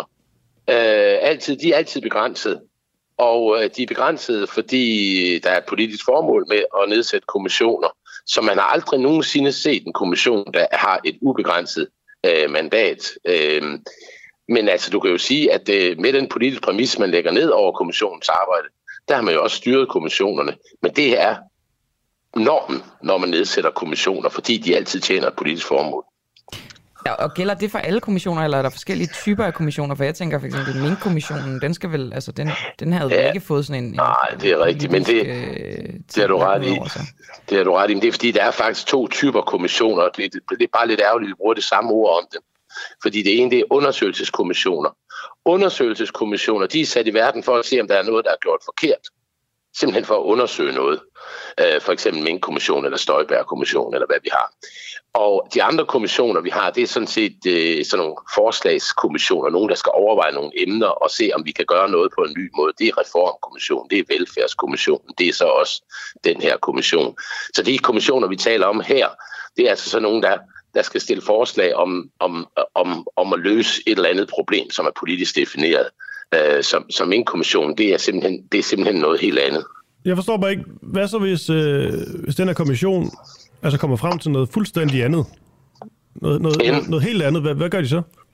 Noget andet end hvad? Jamen altså det her med de her anbefalinger, hvis der ligesom bliver øh, lagt op til, mm. at, øh, at man her ikke lægger op til lempelser af regeringens brede udlændingepolitik. Hvad nu, hvis de ikke kan lade være med at lægge op til lempelser? Jamen så, øh, så skriver de jo, hvad de gør, fordi øh, Altså, der er jo en sekretariatsbehandling. Der er jo sikkert være noget armlægning, hvis man begynder at, øh, at gå helt uden for mandatet. Men jeg tror, at den her kommission har rimelig øh, frit slag i, i, øh, i bolledejen til at komme med noget øh, forslag, og mange af dem bliver bløde. I kan se de der ni anbefalinger, der er kommet nu. Mange af dem er jo øh, ret fredelige og, og, øh, og, og, og bløde. Øh, så der tror jeg egentlig ikke, at... At regeringen vil som sådan blande sig i det, men man vil så bare kun nøjes med at tale om det, man har lyst til at tale om. Og sådan er det altid. Dengang velfærdskommissionen kom med 50 forslag, der var det fem, vi diskuterede, og resten de blev helt ned og brættet. Men jeg synes jo, det er interessant der, fordi jeg tror, det er en udbredt misforståelse, mm. at uh, sådan en uh, kommission er fuldstændig uvildig. Um, ja, det er den der ligesom ikke er lavet en uh, hvad skal man sige, problemformulering, en, en vinkling øh. fra start. Um, altså, så, så jeg skal bare lige, nu går jeg lidt back to basics, men kan ja, det er fint. Altså, er det kun en regering, der kan nedsætte en kommission? Ja, det vil det være. Nogle gange er det jo i, i samarbejde med Folketinget, man er enige om det, men det er, at en regering kan gøre det. Det er simpelthen en måde at, at styre øh, politiske processer på, og måske blive klogere på nogle ting. Nogle gange handler det heller ikke om at blive klogere, nogle gange handler det bare om, at, at man skal komme til at snakke om et emne, selvom man godt ved, at der ikke er, kommer til at ske en pokkers masse på et område. Og det er jo, Vi har masser af øh, eksempler på det tidligere også. Og det er jo en normal måde at bruge et embedsværk på, øh, kan man sige, at det, der ja. har en eller anden politisk vinkel, men øh, er der, er der ubegrænset brug af sådan nogle her kommissioner, og koster de penge? Altså koster det staten penge? Ja, det koster vel et eller andet for at opretholde et sekretariat, men det vil det også være, hvis man er forberedt det i ministeriet. Så, så man skal bare tænke på, at, at det er altid med et politisk formål. Hvor, vi skrev en bog om, om kommissioner for nogle år siden, og der, den hed De Store Kommissioner, så havde den undertitlen Vise mænd, i det her tilfælde nok vise kvinder hovedsageligt, vise mænd, smagsdommer eller nyttige idioter. Det var vores spørgsmål og undertitel. Og, og faktisk er det, det alle, alle tre dele. Det er vise mænd og kvinder, der udtaler sig om noget, de ved noget om. Det er også smagsdommer, fordi de går ind i en politisk proces, hvor de øh, smider deres æg i en kurv. Og på en eller anden måde, så er det også nyttige idioter, fordi man ved, og det ved alle kommissionsmedlemmer, at de arbejder for en sag, for ellers så skulle de ikke øh, sige, sige ja til at sidde i den. De kender kommissorier. Mm. Men det der, det der er interessant, altså, øh, det er mm. ret vigtigt at skelne imellem altså undersøgelseskommissioner og den her slags politiske kommissioner. Ja, Hvor, hvorfor, det det. hvorfor tror du, at, øh, at det ligesom er, at det måske er et dårligt spørgsmål, nok fordi de har samme slags navn, ikke? Men ja. det, det er vel lidt, lidt problematisk. Ja, det, det, det er det lidt. Det er mest fordi, det bliver svært at kommunikere, fordi undersøgelseskommissioner, de er reguleret per lov, og det er sådan et retsligt instrument, man kan bruge til at, at, at se, om der skal gøres noget ansvar gældende. Det er sådan en, en meget juridisk ting, hvor det her det er en meget politisk ting. Øhm, og, og kommissioner, altså de, de, øh, de har den der lækre ting for en regering, at de både er uafhængige, og så er de ikke alligevel, fordi de er styret. Men, men samtidig så... Og det der er det fede ved kommissioner, det er, at man kan holde dem lidt ud i strakt arm, og så kan man tage dem lidt til sig, afhængig af, af hvad man har lyst til at lytte til, fordi det er jo en kommission, der har, har sagt det, øh, og det er ikke regeringen selv. Øh, så det er en attraktion ved at bruge kommissioner, det er, at man øh, får fokus på noget, som man gerne vil have fokus på, og så kan man bruge det, man har lyst til, øh, og så kan man smide resten øh, væk. Det er, faktisk, øh, det er faktisk det, man bruger kommissioner til. Er det usædvanligt, at en kommission er udelukkende erfaringsbaseret? Mm, ja, jeg sad, Ja, lige præcis. Ja, men der er vel også nogle videnspersoner. Jeg var lige inde og, og kigge også på kommissionsmedlemmerne. Der er forskere. I hvert fald ja, det er vidt også. Ja, lige præcis. Øhm, det er, der er sådan ligesom... Ja, det er lidt usædvanligt. Det er lidt usædvanligt, at man har en politiker som formand for en kommission, for eksempel. Selvom det er en lokal politiker, Christina der fra Holbæk. Øhm, men ellers så kommissioner, det, er en, en, det kan virkelig være mange ting. Øh, det kan være eksperter og eksperter, sådan nogle øh, professorer med, med, med fine titler og stjerner på skulderen. Men det kan også være sammensat af parter. Det kan for eksempel være en kommission, hvor vi har interesseorganisationsrepræsentanter. Og så kan det være et eller andet forskellige erfaringsfolk, øh, øh, folk, men, øh, mennesker, som, som så er, er personligt udpeget. Og det her, det er... Øh, det her det er klart, at det er videnspersoner og erfaringspersoner, men, men ikke en tung ekspertkommission, og heller ikke sådan en, en partsammensat en. Så der er måske, den er måske sådan lidt anderledes på det punkt, men altså, man havde også en, en værdikommission under, under en lykkeregering, og man havde en familiekommission under en forregering i 2005. Så det er, altså ikke, det er altså ikke første gang, vi ser, at der er en kommission, der arbejder med sådan nogle lidt værdibaserede, lidt, øh, lidt åbne øh, emner, hvor, hvor det måske ikke er helt klart, hvad det er, man skal gøre. Måske er det et spørgsmål om tid, før vi får en kommissionskommission, og så skal du nok sige den, Asbjørn Søren Nørgaard. Du er direktør i Sevilla og ekspert i arbejdsmarkeds- og socialpolitik og kommissioner. Tak fordi du er med. Tak selv.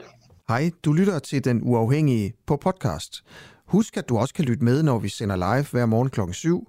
Download vores app, Den Uafhængige, og tryk på play-knappen. Det er helt gratis. Og klokken den er lige blevet øh, 8.00.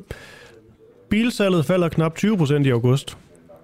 Hvis man øh, ser på, øh, på salget øh, ja, sammenlignet med, med sidste år, så nu, så, øh, så er det altså faldet med 20% bilsalget herhjemme. Nå, står Ja, der noget om benzin eller elbiler? Er Det, det gør der desværre ikke. Jeg skulle lige til at øh, sige, at der er vel, øh, jeg til at sige, det er jo godt for miljøet, men hvis du var elbiler, så er det lidt noget andet, ikke? Jo, men altså, nu skal man bare lige huske på, jeg talte med en forsker forleden, at det, at vi kører elbiler, det er jo selvfølgelig godt for den udledning, vi kan registrere her. Men elbiler Mm. skal også bygges, og det giver et kæmpe CO2-aftryk, der hvor de bliver bygget. Så hvis man ser det som en samlet pulje, så er det ikke måske altså det bedste. Så skal man nok bare cykle over det hele. Gå. Det er vel det mest altså, klimavenlige at gå. Jeg så jo, øh, hvad hedder det, Frie Grønnes lidt fra deres, øh, deres sommermøde. Øh, meget sent sommergruppemøde. Det var det med, en øh, foreslår en, øh, en 25 timers øh, arbejdsuge. Og det her med, at hvis du ligesom kan nå derhen, hvor du skal inden for 12 timer med tog for eksempel, så skulle du ikke flyve. Så så bare en eller anden på, jeg kan ikke navnet, men en på Twitter, der skrev, altså det var bare sjovt, synes jeg. Altså hvad nu hvis du har et møde i, øh, i München, og det ikke er sådan noget Skype. Du skal altså møde, møde fysisk op. Sådan er det jo nogle gange med sådan nogle møder, ikke? Så tager det 12 timer til München. Det passer lige. Med tog. 12 timer tilbage. Så har du en time tilbage i din arbejdsuge. Nå, det er sjovt. Det er ikke meget sjovt. Det er faktisk rigtigt. Fordi det er jo arbejde. Så kan man selvfølgelig arbejde lidt toget og sådan noget, men alligevel... Nå, men det, det tror jeg også, du prøvede at sige i går, det der. Der forstod jeg det ikke. Det er da vildt sjovt. Ja.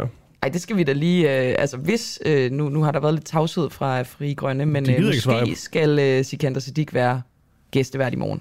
Jeg er lidt usikker på det, fordi de ikke har svaret, men hvis han skal, så skal, vi, altså, så skal han da lige forholde sig til det der. Det der mega sjovt. Ja. Har ukrainerne russerne i deres hule hånd? Overskrifterne de fyldes i hvert fald hver dag med nyheder om, at ukrainerne igen har bombet et ammunitionslager eller en russisk styrke på halvøen Krim. Der florerer også sådan nogle videoer, hvor man ser sådan russiske militærkøretøjer, tanks osv. sådan flygte væk. Spørgsmålet er så bare, om det er de billeder, vi bare ser, eller om det i virkeligheden går noget bedre for russerne end, end billedet, der bliver tegnet lige nu. Til det, til at tale om det, der har vi uh, Jakob Korsgaard med. Godmorgen, Jakob. Godmorgen, godmorgen. Du er udenrigs- og sikkerhedspolitisk kommentator og tidligere chefanalytiker i Forsvarets efterretningstjeneste. Lad os lige starte med, med de ukrainske styrker her. Der bliver talt om, at de ligesom har lokket russerne lidt i en fælde og lykkedes med det. Ser du det sådan? Jeg, jeg kan ikke sige, om de lykkedes med det, men, men det er sådan rimelig klart, hvad de har forsøgt at gøre over de sidste øh, godt en måned øh, ved at, at få samlet rigtig mange styrker øh, fra, fra den russiske her øh, nord for, for Kærsland, nord for Dnipro-floden, et sted, hvor russerne har ret svært ved at forsyne dem. Og det er også derfor, vi har set de øh, angreb nede på Krim, som du omtalte i, i introen. Det har simpelthen været for at svække øh, forsyningslinjerne. Øh, så om det bliver succesfuldt, det kan vi ikke sige noget om endnu, men det er sådan rimelig tydeligt, hvad planen har været i hvert Ja, så, så siger du også en plan her. Men har det også været en del af en, altså, man kan sige, en større st- strategi? Eller er det sådan lidt uh, tilfældigt, det opstår nu, og fordi man ligesom får adgang til nogle, nogle nye våben, og hvad kan det være? Undskyld. Er det jeg, tror, jeg, tror, jeg, jeg, jeg er sikker på, at det, der ikke er noget tilfældighed over det. Mm. Øh, fordi øh, det, det er alvorlige sager, vi har med at gøre. Øh, jeg vil faktisk gå så langt som til at sige, at det, der sker i øjeblikket, bliver hvad kan man sige, et afgørende moment i krigen. Øh, nok også øh, lige så afgørende, eller i hvert fald det mest afgørende moment siden, at øh, ukrainerne lykkes med at holde øh, russerne ude af, af Kiev og Kharkiv tilbage i øh, øh, marts måned. Øh, så, så, så det er vældig vigtigt, det der sker. Og det er egentlig uanset, om det går russisk eller ukrainsk vej, fordi på den ukrainske side, der er de voldsomt afhængige af at, at få den fremdrift og, og få den sejr og vise, at når de siger, at de vil befri deres territorium, så er der noget om snakken, så er det ikke bare varm luft, de lukker ud.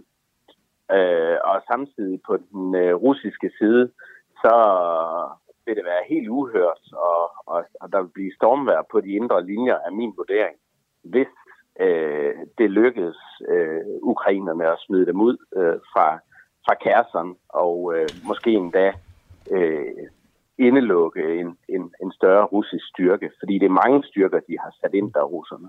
Men det der med, at, at nu siger vi ukrainerne, hvis de lykkes med at smide russerne ud, det var vel ret utænkeligt overhovedet at have den snak bare for, det ved jeg ikke, en, en måned siden eller sådan noget. Man tænker vel ligesom, der hvor russerne så har, det de har ligesom har, har indtaget og overtaget, at det vil de da stå fast på. Jeg tror i hvert fald ikke, jeg har bare ikke læst mange sådan analytikere om, at, der, der sagde, at, at ukrainerne rent faktisk ville kunne vinde, vinde det tilbage igen.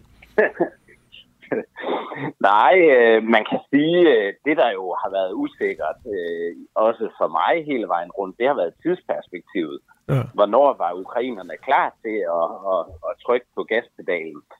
Øh, fordi øh, jeg ved ikke, hvad kan man sige, hvad, hvor store styrker de har samlet, hvad ligesom nuancerne i deres øh, plan er, øh, hvor, hvor, hvor, hvordan de har organiseret hele deres forsyningskæde, sådan så de kan opholde trykket øh, på, på russerne. Øh, og det, det, det, det ved jeg egentlig fortsat ikke, så derfor, det de gør nu, det, vi ved heller ikke, hvor lang tid det vil tage. Altså, det kan godt være var flere uger, før de for alvor begynder at få øh, de her øh, gennembrud. Og, og det er en funktion af, om russerne kan opretholde deres forsyningslinjer. Mm. Og derfor er der intet tilfælde i, at, at det her sker i Kherson, fordi det er der, hvor russerne har længst forsyningslinjer. Og det er der, hvor der er nogle, hvad kan man sige, nøglepunkter. Øh, og, og den her transport hen over en, en over en kilometer bred flod, øh, som, øh, som ukrainerne sikkert har kigget på at ramme, øh, sådan så de mange styrker, russerne har, de vil gradvist løbe tør for forsyninger. Jeg kan ikke forestille mig andet, end det er det, der er planen. Mm. Her i, øh, her i Vesten, der er jo nok lidt mere fokus på de, øh, de ukrainske øh, succeser end måske de, de russiske. Det er i hvert fald, nu hvor det måske er ved at skifte en lille smule. Det er det indtryk, man kan få, at det er ved at skifte en lille smule. Jeg tror, en hellere vil stille spørgsmål sådan, er det ved at skifte, eller er der masser af russiske sejre på slagmarken, som vi bare ikke hører om? ja, men jeg, vil, ja, jeg er jo tit blevet beskyldt for at, at kunne tale om, hvor godt det går for mm. ukrainerne. Og sådan noget, så det, det vedstår jeg mig gerne. Nej, prøv at høre. Øh, altså, russerne har stadigvæk en, en, en fordel i antallet af soldater og i antallet af artilleripjæser og så videre, så videre. De kan lægge den tungeste ild. Men, men der er bare nogle andre parametre, der kommer ind i, i spillet nu, og det er derfor, jeg hele vejen igennem har sagt, at det her HIMARS-system ville være en game changer, og det, det har det været. Og, og der kan man sige, øh, har ukrainerne så det, der skal til for at, og hvad kan man sige, gennembryde de, de, øh, de russiske linjer også. Det, det, det, det ved jeg ikke, men, men når de nu øh, laver sådan en offensiv her, øh, som er risikabel for dem selv også, så har jeg alle mulige grund til at tro, at det er, hvad kan man sige, veltimet og, og, og, og velplanlagt, fordi øh, det vil være et kæmpe problem for dem, hvis det, hvis det går i stå, og hvis det helt mislykkes. Jeg så, ja. så, ja, Nej, jeg bare sige, at Korsbo, det er fordi, øh, jeg sidder med min gode medvært, øh, Camilla Boraghi, og hun er jo, altså, jeg ved ikke, der er sket noget med hende, hun er blevet fuldstændig besat af, af droner, og vil altid gerne vide, hvad der sker med droner. Lige før du selv skal stille spørgsmål, Camilla. Hvad er det med de droner? Hvor er de henne, Jacob Korsbo? Dronerne, hvor er de? Nå, men det er bare fordi, at, at jeg synes, det er sådan, man snakker jo sådan om dronekrig, og øh, altså i moderne tider ville det ja. være oplagt at altså, lave en dronekrig. Hvor er dronerne i den her krig? Jamen altså, øh, de var jo vældig, vældig vigtige for ukrainerne i den første fase. Og hvorfor var det det? Det var det, fordi øh, russerne gik så langt frem, at øh, de ikke havde luftforsvar med, og så kunne dronerne, de ukrainske droner, flyve ind over russerne og ramme dem. Og der kan man sige, da de så trak sig tilbage, russerne fra nord, og, og lavede de sådan etablerede fronter mod øh, ned i Donbass øh, og i Sydukraine, jamen så har øh, russerne et godt øh, luftforsvar der. Og det har lidt sat de her droner ud af spillet i en periode. Men det ukrainerne nu har fået fra amerikanerne, det er blandt andet nogle missiler til at ramme de her radarsystemer og, og det øh, russiske luftforsvar. Så derfor er vi faktisk også begyndt at se dronerne komme ind i gamet igen. Øh, nogle af lytterne har måske øh, bemærket, at der her øh, var det forrige uge, øh, forrige lørdag, ja, blev, blev skudt en drone ned over Sevastopol, helt ned på Krim, øh, der ramte hovedkvarteret for den russiske luftbase. Og det kan man sige, det er noget af nogle af de her eksempler, som, som jeg tror, vi vil begynde at se øh, mere og mere efterhånden, som ukrainerne sætter flere og flere af de her luftforsvarssystemer ud af, ud af spillet. Så, så ja, det er et vigtigt øh, parameter i, i, i det, vi vil se, tror jeg, den, den næste måneds tid. Tak for det, Jakob Korsbo, som altid en fornøjelse, udenrigs- og sikkerhedspolitisk kommentator og tidligere chef-analytiker i Forsvars Efterretningstjeneste. Det er en lang titel. Vel tak. Kan du have en god torsdag? Tak.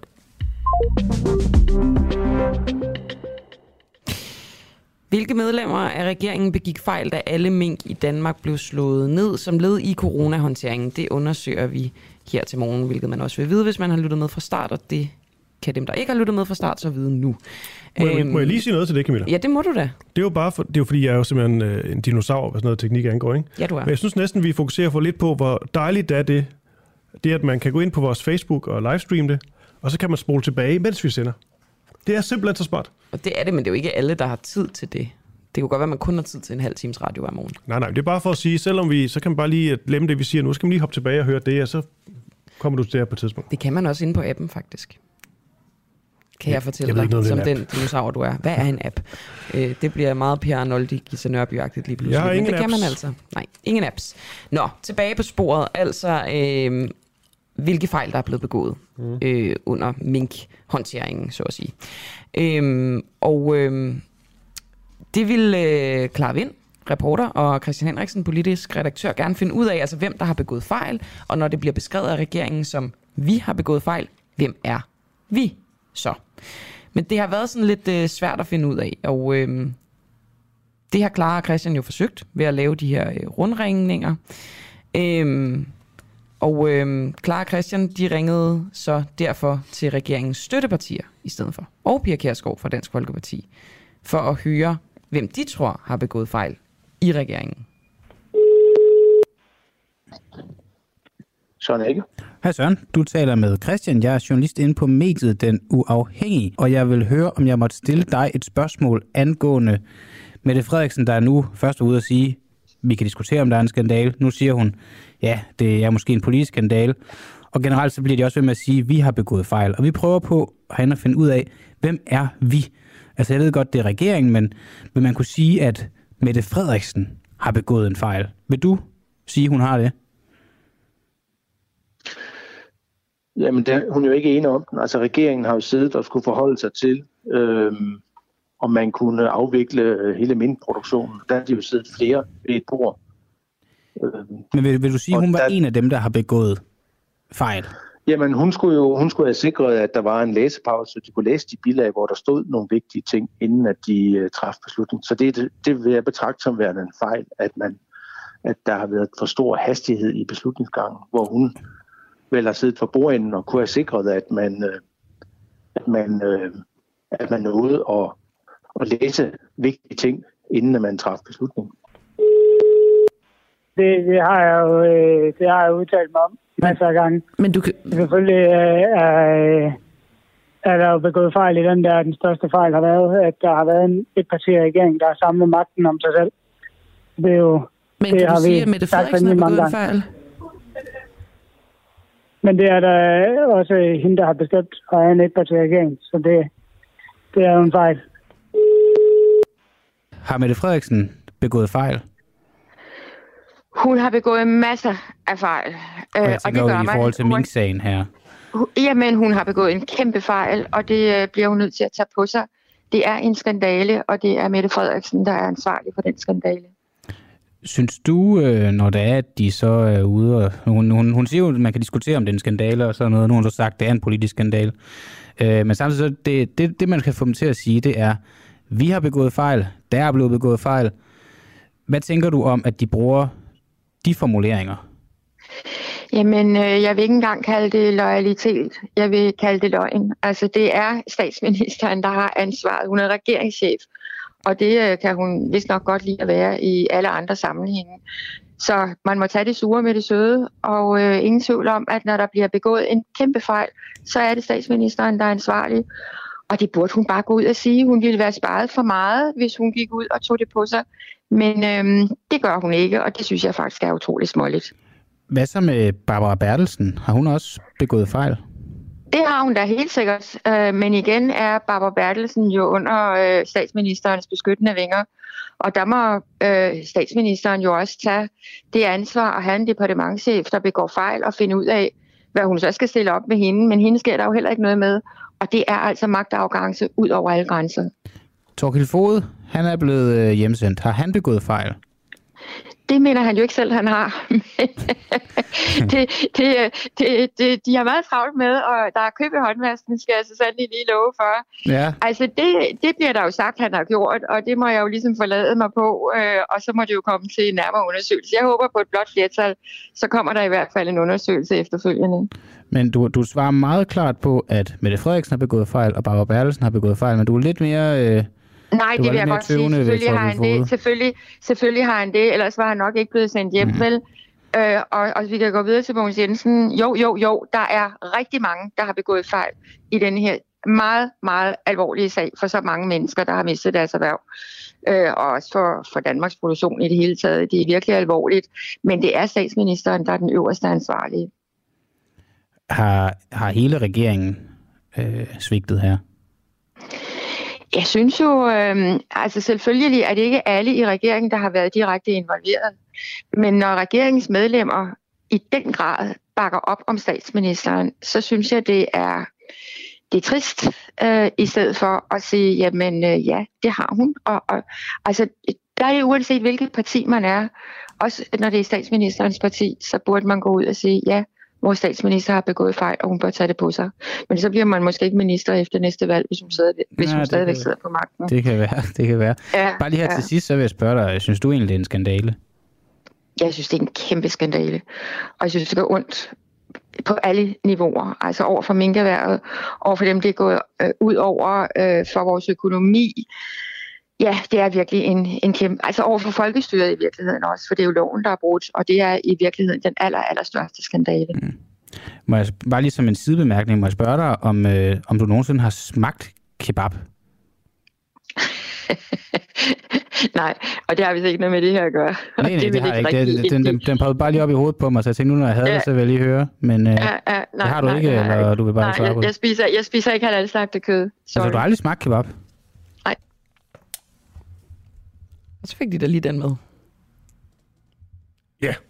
Ja, ja, det er ikke, fordi hun ikke har sagt til andre medier, skal lige siges. Nej, nej. Nej, nej. Og det var det, hun brokkede, brokkede over, der blev øh, solgt øh, kebab til en fodboldkamp. Og Ja, sådan det var. Jo. Øh, lad os lige fortsætte, fordi øh, at de ringede videre. Clara Vind ringede blandt andet til øh, DSU's forbundsformand, Katrine Evelyn Jensen, for at høre, om hun mener, at Mette Frederiksen har begået fejl. Og det kan vi allerede nu godt afsløre, at det mener hun ikke, at statsministeren har. Øhm, altså, men, er, det, er det, klip, det var det klip, vi hørte lidt fra tidligere, ikke? Jo, lige nøjagtigt. Så tager vi det hele, ja. Øhm, så kan det jo være, at I kan gætte på, hvem Katrine Evelyn Jensen mener, der faktisk har begået fejl i Mink-sagen, hvis ikke statsministeren.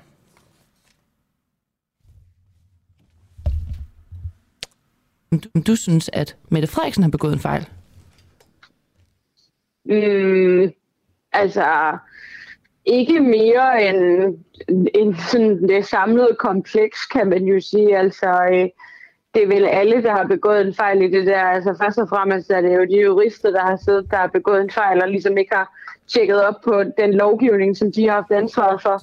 Øh, så altså, jeg synes, altså, hvis ligesom Mink-kommissionen heller ikke... Øh, kort, hvis man bare skal sige ja eller nej til, om hun har begået en fejl i Mink-sagen, hvad, hvad vil du så svare der?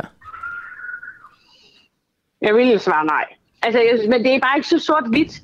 Og det er jo lidt en pseudo-diskussion, synes jeg også, fordi at, altså, jeg synes, Mette Frederiksen har påtaget sig ansvaret. Øh, hun har været ude, og det synes jeg skulle være ret sejt. Altså, der ude hos alle, altså hos minkavlerne, ligesom sige oprigtigt undskyld øh, for det, og øh, hvis man kender med det, det gør jeg jo. Øh, der er mange, der betvivler, om hun mener det oprigtigt sådan noget, så må jeg bare sige, det, det tror jeg virkelig på, at hun mener helt, øh, helt oprigtigt, og jeg jeg synes, det er underligt, at vi skal blive ved med at diskutere det, fordi jeg synes, regeringen har taget øh, ansvar og har udvist handling og øh, har gjort, hvad de kunne for ligesom også at ja, hvad hedder sådan noget, brøde de sår, der nu måtte være men der er skabt. Det er jo kun fordi, de selv skriver. De skriver, vi har begået en fejl. Og vi prøver så at finde ud af, hvem er vi. Derfor øh, vil jeg, det var egentlig bare derfor, jeg ville spørge, om du synes, at Mette Frederiksen har begået en fejl. Men hvis hun ikke har begået en fejl, så må man jo finde ud af, hvem er vi så? Er det så Barbara Berlsen, der har begået en fejl? Men det er jo, altså det er vel, det er vel hele det kompleks af jurister, som skulle øh, altså, som jo ligesom har ansvaret for lovgivningen. Det er, jo ikke, altså, det er jo ikke en ministers ansvar at kende loven om hold af dyr, som jo er den lov, som, som er blevet overtrådt. Men var det så øh, en fejl, at hun ikke orienterede sig ordentligt om det, eller tog den læsepause, der skulle til, Mette Frederiksen? Hvis du siger, at det er måske nogle andres ansvar, og det er jo ikke en ministers ansvar, Mette Frederiksen er jo den øverste chef. Så det er vel også hende, der har ansvaret yeah. for det.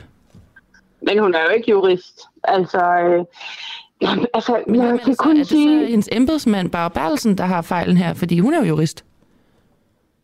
Jamen, det er jo heller ikke Barbara Berlsens ansvar at kende øh, lov om hold af dyr i det her tilfælde. Altså, øh, jeg forstår godt, at det kunne være en rigtig fed historie, at DSU's forbundsformand siger, at Mette Frederiksen eller Barbara Berlsen har begået en fejl og bålet og brand.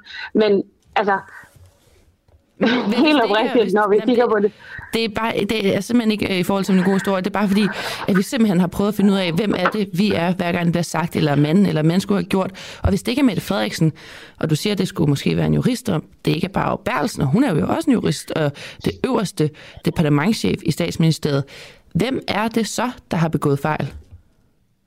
Jamen, som sagt, jeg tror at det, det, det er vel, hvis man kan kalde det kollektivet, er det jo en kollektiv fejl, der er blevet begået er det fra ikke mange forskellige. at sige, at det er en kollektiv fejl, fordi hvis det ikke er en jurist, og hvis det ikke er Mette Frederiksen, og hvis det ikke er bare Bertelsen, hvem er det så? Er det Torkel Fod, der har begået en fejl? Men der er jo, altså, helt sådan, hvis du vil have de kolde og kyniske detaljer fra min øh, rapporten, så er det jo de øh, embedsmænd, som nu jo også er sendt hjem, det er jo dem, der så er de øverste ansvarlige det er dem, for at overholde lov. Ja, det er det jo sådan øh, juridisk set jo.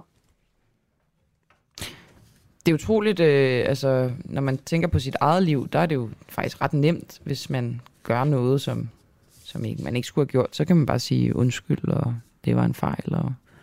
Men når man er politiker, så virker det som om, at det, øh, man simpelthen ikke har den mulighed.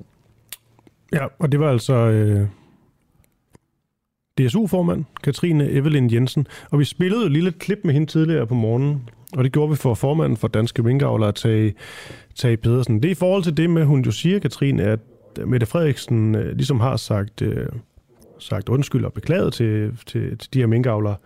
Det var ikke noget, Tage Pedersen kunne genkende. Nej, det kunne han simpelthen ikke. Han sagde i hvert fald, at han kunne ikke huske at få en, en, en undskyldning eller noget, noget der, der lignede. Det var ret interessant. Ja, fordi altså, Mette Frederiksen kunne vel i princippet godt vælge at lave sådan en godhavn-modellen. Ikke at der, der er sammenligningsgrundlag overhovedet, men altså at lave den der officielle ja, undskyldning og, skal Danmark, sige, og bare lige for at gå...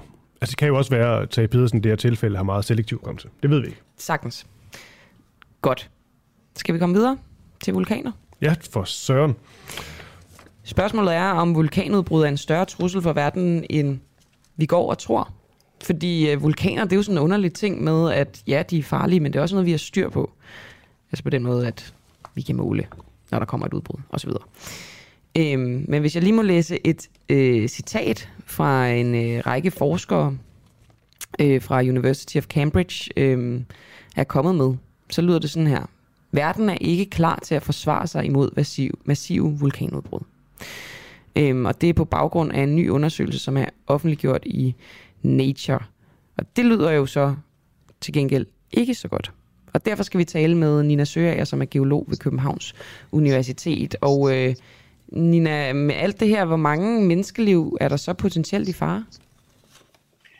Altså, det er meget svært at sige. Øh, det kommer fuldstændig an på, hvor, øh, hvor udbruddet sker, om, om øh, hvilken retning vinden blæser, hvilken vej de her øh, pyroklastiske strømme, som man kalder dem, som kommer fra vulkanerne, hvilken vej de tager. Så det kan jo være, hvis det lige rammer en stor by, jamen så kan det blive millioner mennesker, men sandsynligvis er det jo nærmere måske 1000, 100.000, men ja, det er jo også, hvis det udløser tsunamier, så kan det blive rigtig mange mennesker, som jeg også har set øh, tidligere i historien.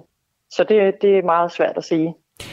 Og det er noget med, at man taler jo sådan øh, niveauer af et øh, vulkanudbrud. Det er noget med, at man har fundet ud af, at de, øh, altså det, det øh, værste niveau, niveau 7, at det kan forekomme hyppigere, end man troede. Kan du ikke lige forklare, øh, hvad, det, hvad man troede, og hvad man nu har fundet ud af? Øh, jamen altså, man har, øh, man har lavet nogle øh, målinger af sulfat i sådan nogle iskerneboringer, både fra øh, Arktis og Antarktis, og der kan man se, øh, hvor, hvor stor hyppigheden har været af vulkanudbrud, der har givet nok svovl i atmosfæren til, at det kan køle jorden af. Øhm, og der kan man så estimere, hvad størrelsen på vulkanudbrudene. Øh, og der har man så øh, nu fundet ud af, at de er langt hyppigere, end man troede. Måske øh, dobbelt så hyppigere, eller hvordan man skal sige det, end man gik og troede. Øh, sådan at det, vi kalder størrelse 7 på skalaen, det sker måske hver 625. år, mens det, vi kalder øh, niveau 8, som er det, vi også kalder supervulkanudbrud, øh, det sker en gang hver 14.300 år. Øh, så eftersom at øh, den sidste supervulkanudbrud, vi havde, var for 74.000 år siden cirka, øh, så kan man sige, at øh, sandsynligheden den, den er relativt stor for, at det kunne ske. Så man, de har regnet ud, at, øh, at sandsynligheden for, at der kommer et vulkanudbrud på syv eller derover, øh, det er en ud af seks for, at det sker inden for det her århundrede. Så det er relativt stort. Og verden er ikke klar til at forsvare sig imod det? Øhm, i, altså, ja, delvist. Nogle vulkaner bliver overvåget meget nøje, øh, især dem, der ligger i bebyggede områder, men der er også områder, f.eks. Sydøstasien, Indonesien og sådan noget, hvor vi har nogle virkelig slemme vulkaner, som måske ikke bliver overvåget tilstrækkeligt, og man har ikke gjort sig tilstrækkeligt klart øh, alle de steder, der kan komme katastrofale udbrud, og hvad der egentlig er infrastruktur, byer osv. i de områder.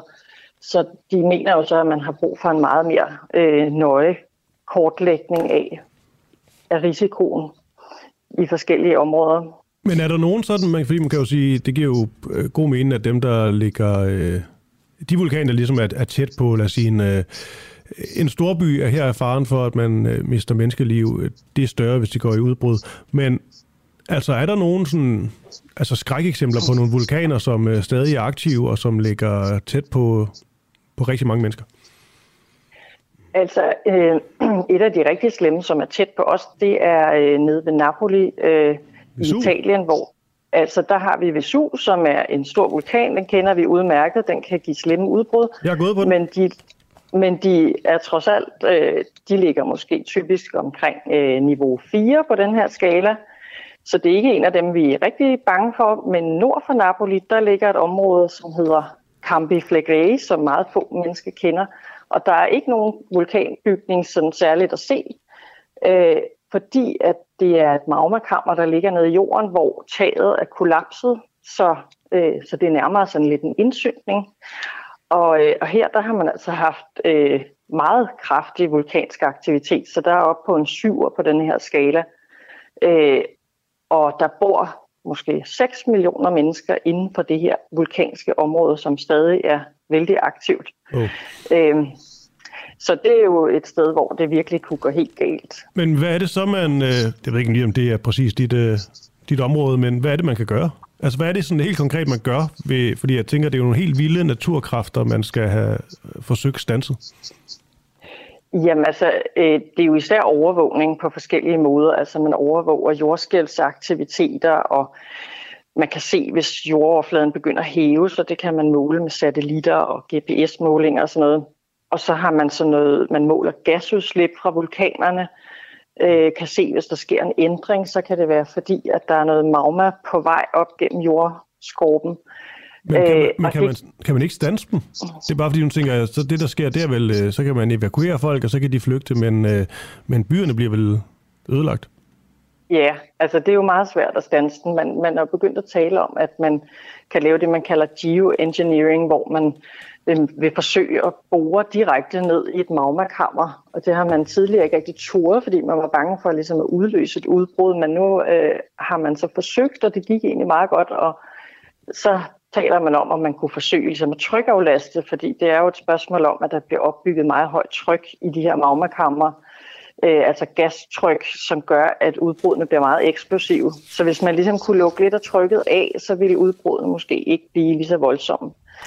Men altså, det er også øh, mm. øh, ja, lidt i fremtiden. Nina Søger, vi har ikke særlig lang tid tilbage, jeg ved ikke, om du kan svare kort på det her, men jeg spørger dig alligevel, fordi vi har en god lytter, der har stillet et øh, ret spændende spørgsmål. Han hedder John Lau, og øh, han spørger, om du kan forklare om vulkanudbruddet, der lige er sket på Tonga. Det har efter sine lavet om på vejret på den hele den sydlige halvkugle, da det var en undervandsvulkan. Er det korrekt? Øhm, det må jeg ærligt indrømme, at det, det har jeg ikke lige øh, læst noget om. Øhm, okay. Altså det, det vulkaner kan gøre, det er jo, at, øh, at de kan sende en masse øh, svovl op i atmosfæren, som danner svovlsyre, og det blokerer for solens stråler, og det er typisk i sådan nogle bælter rundt omkring jorden. Øh, hvor, er det permanent, altså, eller dæmper det sig sådan? Nej, så, så, så det var måske øh, afhængig af udbrudets størrelse, så kan det vare et til fire år, eller sådan noget, hvor man, hvor man så ser en afkøling øh, af jorden på det tidspunkt, men primært i det breddegradsbælte, hvor udbruddet er sket, og hvor det asken, skyen er drevet hen. Okay. Så det, det kan jo være sket dernede også. Øh. Jamen, øh, tak for det, Nina Søger. Ja, selv tak. Geolog ved Københavns Universitet. Du lytter lige nu til Den Uafhængige Danmarks måske mest kritiske, nysgerrige og levende radio. Hvis du har en god idé til en historie, så skriv til os på Facebook eller send os en mail. Adressen finder du på hjemmesiden.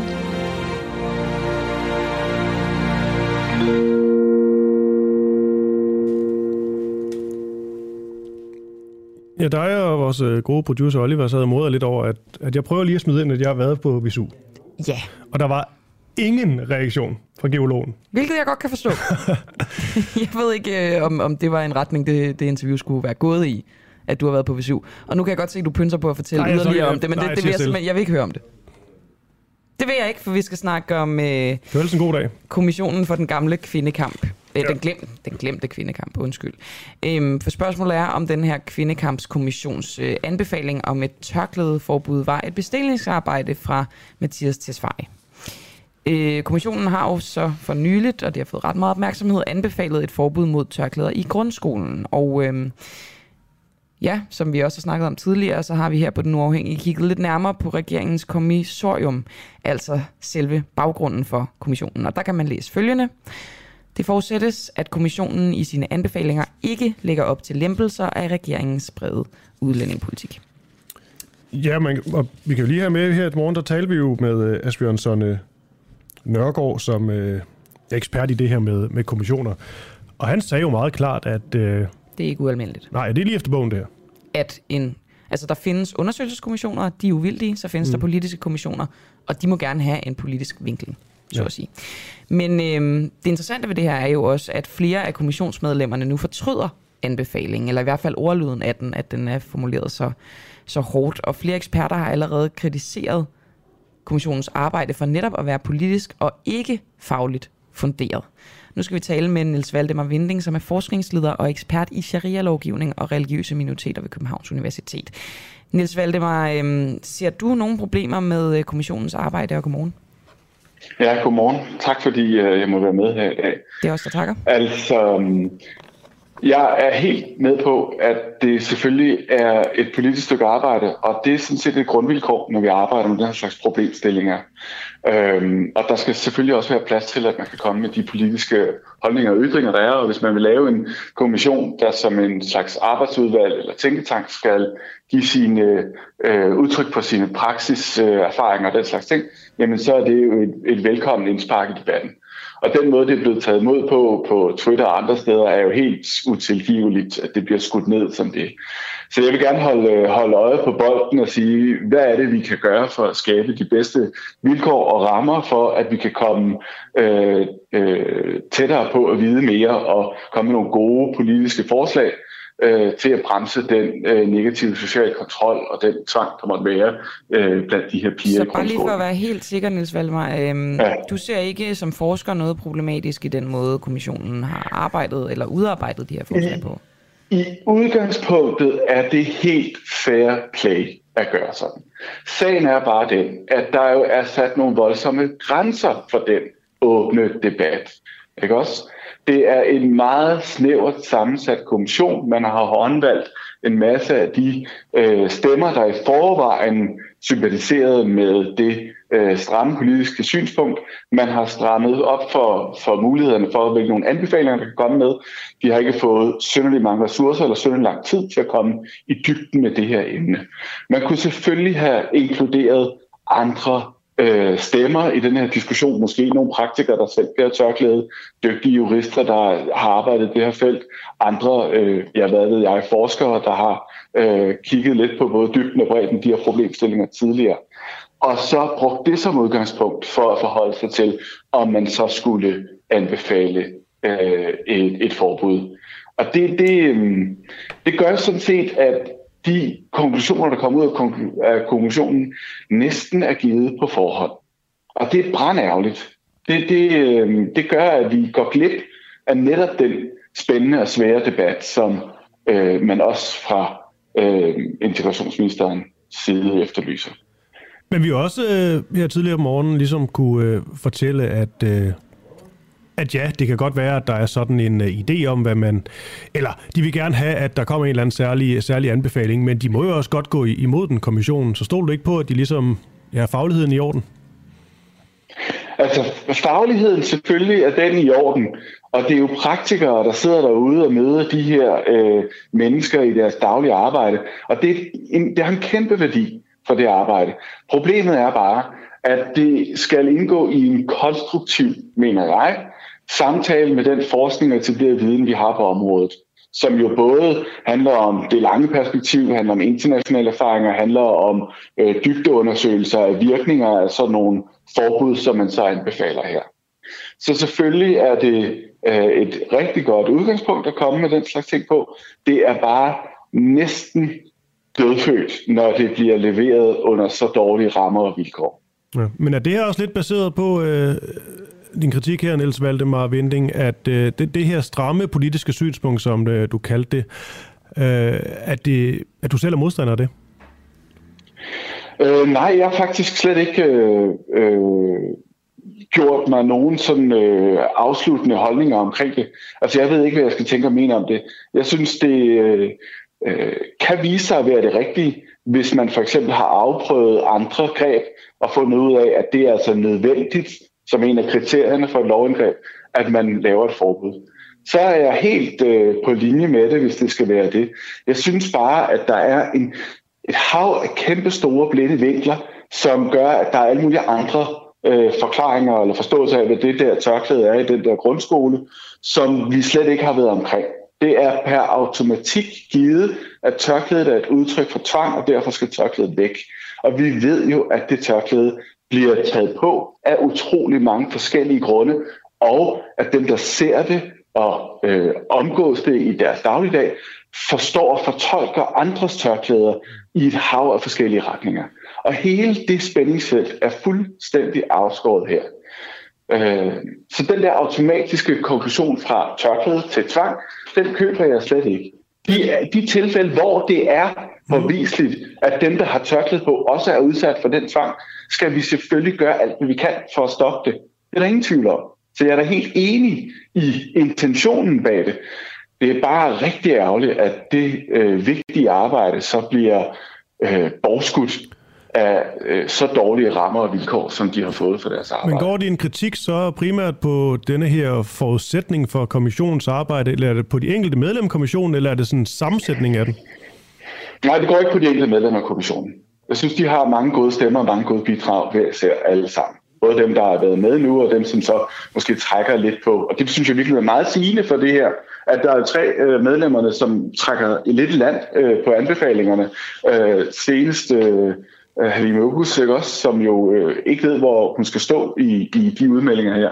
Mm. Alt det er vigtige bidrag. Problemet er bare, at det er et meget snævert udsnit af de mange andre vigtige bidrag, der også skal være med her. Og når så debatten kører, og øh, der bliver råbt vagt i gevær fra ministerens side, og nu skal vi sikre, at vi får en god, øh, velkvalificeret debat omkring det her, så er det bare brændærgerligt, at der er så mange stemmer, der er, er skåret ud af det her, ikke også? Mm. Man kunne sagtens have givet et, en række kommissionsanbefalinger med minoritetsholdninger for eksempel. Det ville være ganske fint og have åbnet bredt for det, ikke også? Men der er kortene altså noget pakket på forhånd, hvis jeg skal sige sådan. Okay, det var klar tale her til sidst. Niels Valdemar Vinding, forskningsleder og ekspert i sharia-lovgivning og religiøse minoriteter ved øh, Københavns Universitet. Tak fordi du var med her til morgen, og god torsdag. Så tak. Tak, tak. God morgen. Tak. Det er vildt spændende, det her, ja, det er det, og det jeg lige kan tilføje, øh, som Niels Valdemar Vinding var inde på med Halime Ogus øh, fra SF, altså ja. integrationsordfører fra SF, hun har siddet med i kommissionen, så sker der så det, at SF ikke bakker op om det her forbud, som kommissionen øh, er nået frem til og anbefale. Og det stiller hende jo et lidt skørt sted, at hun som kommissionsmedlem skal øh, ligesom gå ind for et forbud, men hun som integrationsordfører ikke går ind for et forbud. Mm. Det må jo siges at være øh, splittet personlighed på en eller anden måde. Ja, vi kan godt øh, fortsætte lidt det her spor, synes jeg. Jeg synes, det er spændende. Camilla, i dag, der bliver valgkampen virkelig skudt i gang. Nå, hvordan det? Jeg ved godt, der ikke er valg, men altså, hvad hedder sådan noget? Præ-valgkamp så? Ja. Det er øh, Dansk Erhvervsårsdag, som åbenbart er noget, som, øh, som politikerne skal tale til. Ja. Det er jo også magt og penge og alt muligt. Men prøv lige at høre det her program. 13.15 i dag. Mette Frederiksen taler ved Dansk Erhvervsårsdag.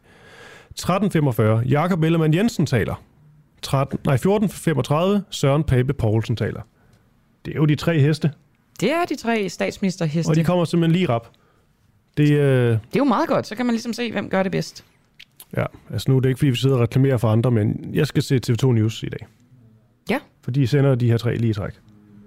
Det- jeg synes, det er spændende. Ja, ja. Hvis det foregår ligesom i Melodi Grand Prix, så er det jo øh, Søren Pape, der kommer bedst ud af det, fordi han er sidst. Er det ikke altid sang nummer 10? Jo, jo. Fordi det er den, man kan huske. Det er det, man kan huske, og han kan jo også have hørt, hvad de andre har sagt, så han kan jo lige være... Mette starter, det er hårdt at starte. Men det er måske også øh, måske meget fair. Altså, Pape er den nyeste, han får en fordel. med det mest rutineret. Det er hende, der har den sværeste tid. Nå, Nok om det. Vi, øh, ja, klokken er blevet 8.42. Vi har lige, det er så meget præcis 18 minutter tilbage af dagens øh, program. Og dem vil vi blandt andet bruge på at tale med Frank Korsholm. Han er politisk redaktør på POV International. Og det her, det... Altså, jeg glæder mig til det interview. Det er meget sådan historisk baseret. Altså, spørgsmålet er om Minks-sagen, vi har haft meget fokus på i dag, og Mette Frederiksen og andres rolle i den, at det er en af de største politiske skandaler. Fordi Frank Korsholm, han har simpelthen øh, forsøgt at rangere simpelthen en top, top 10 liste i politiske skandaler. Og jeg synes, vi skal passe på med ligesom at afsløre, hvad nummer, hvad nummer et er allerede. Vi skal vel bare... Han skal tage dem nedefra, nedefra, synes jeg. Ikke? Og så kan vi få lidt mere øh, kød på nogle af dem, tænker jeg. For vi kan ikke nå at få kød på alle, øh, alle, alle 10. Men lad os da egentlig bare lige starte med at sige øh, godmorgen til Frank.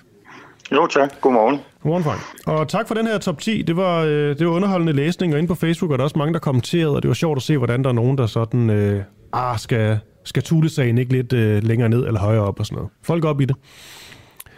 Skal vi... Ja, ja, det jeg tror også, jeg skriver i mit opslag, det er jo meget subjektivt. Altså folk kan jo rangere og lave deres egen lister efter deres eget ja. ønske, som, som de vil. Det er jo ikke en objektiv liste. Og der, derfor så er det jo meget smart, hvis du fortæller om de 10 øh, bud på øh, skandalesager, og så kan folk ligesom selv vurdere, hvor de vil placere dem. Men hvis vi nu bare tager dem nedefra, altså din top 10, og starter fra en af, og så uddyber vi nogle af dem bagefter. Ja. Det er fint. Vil du, have den, vil du have den fra toppen eller fra bunden? Jeg vil have dem fra bunden, for der er mest spænding i det.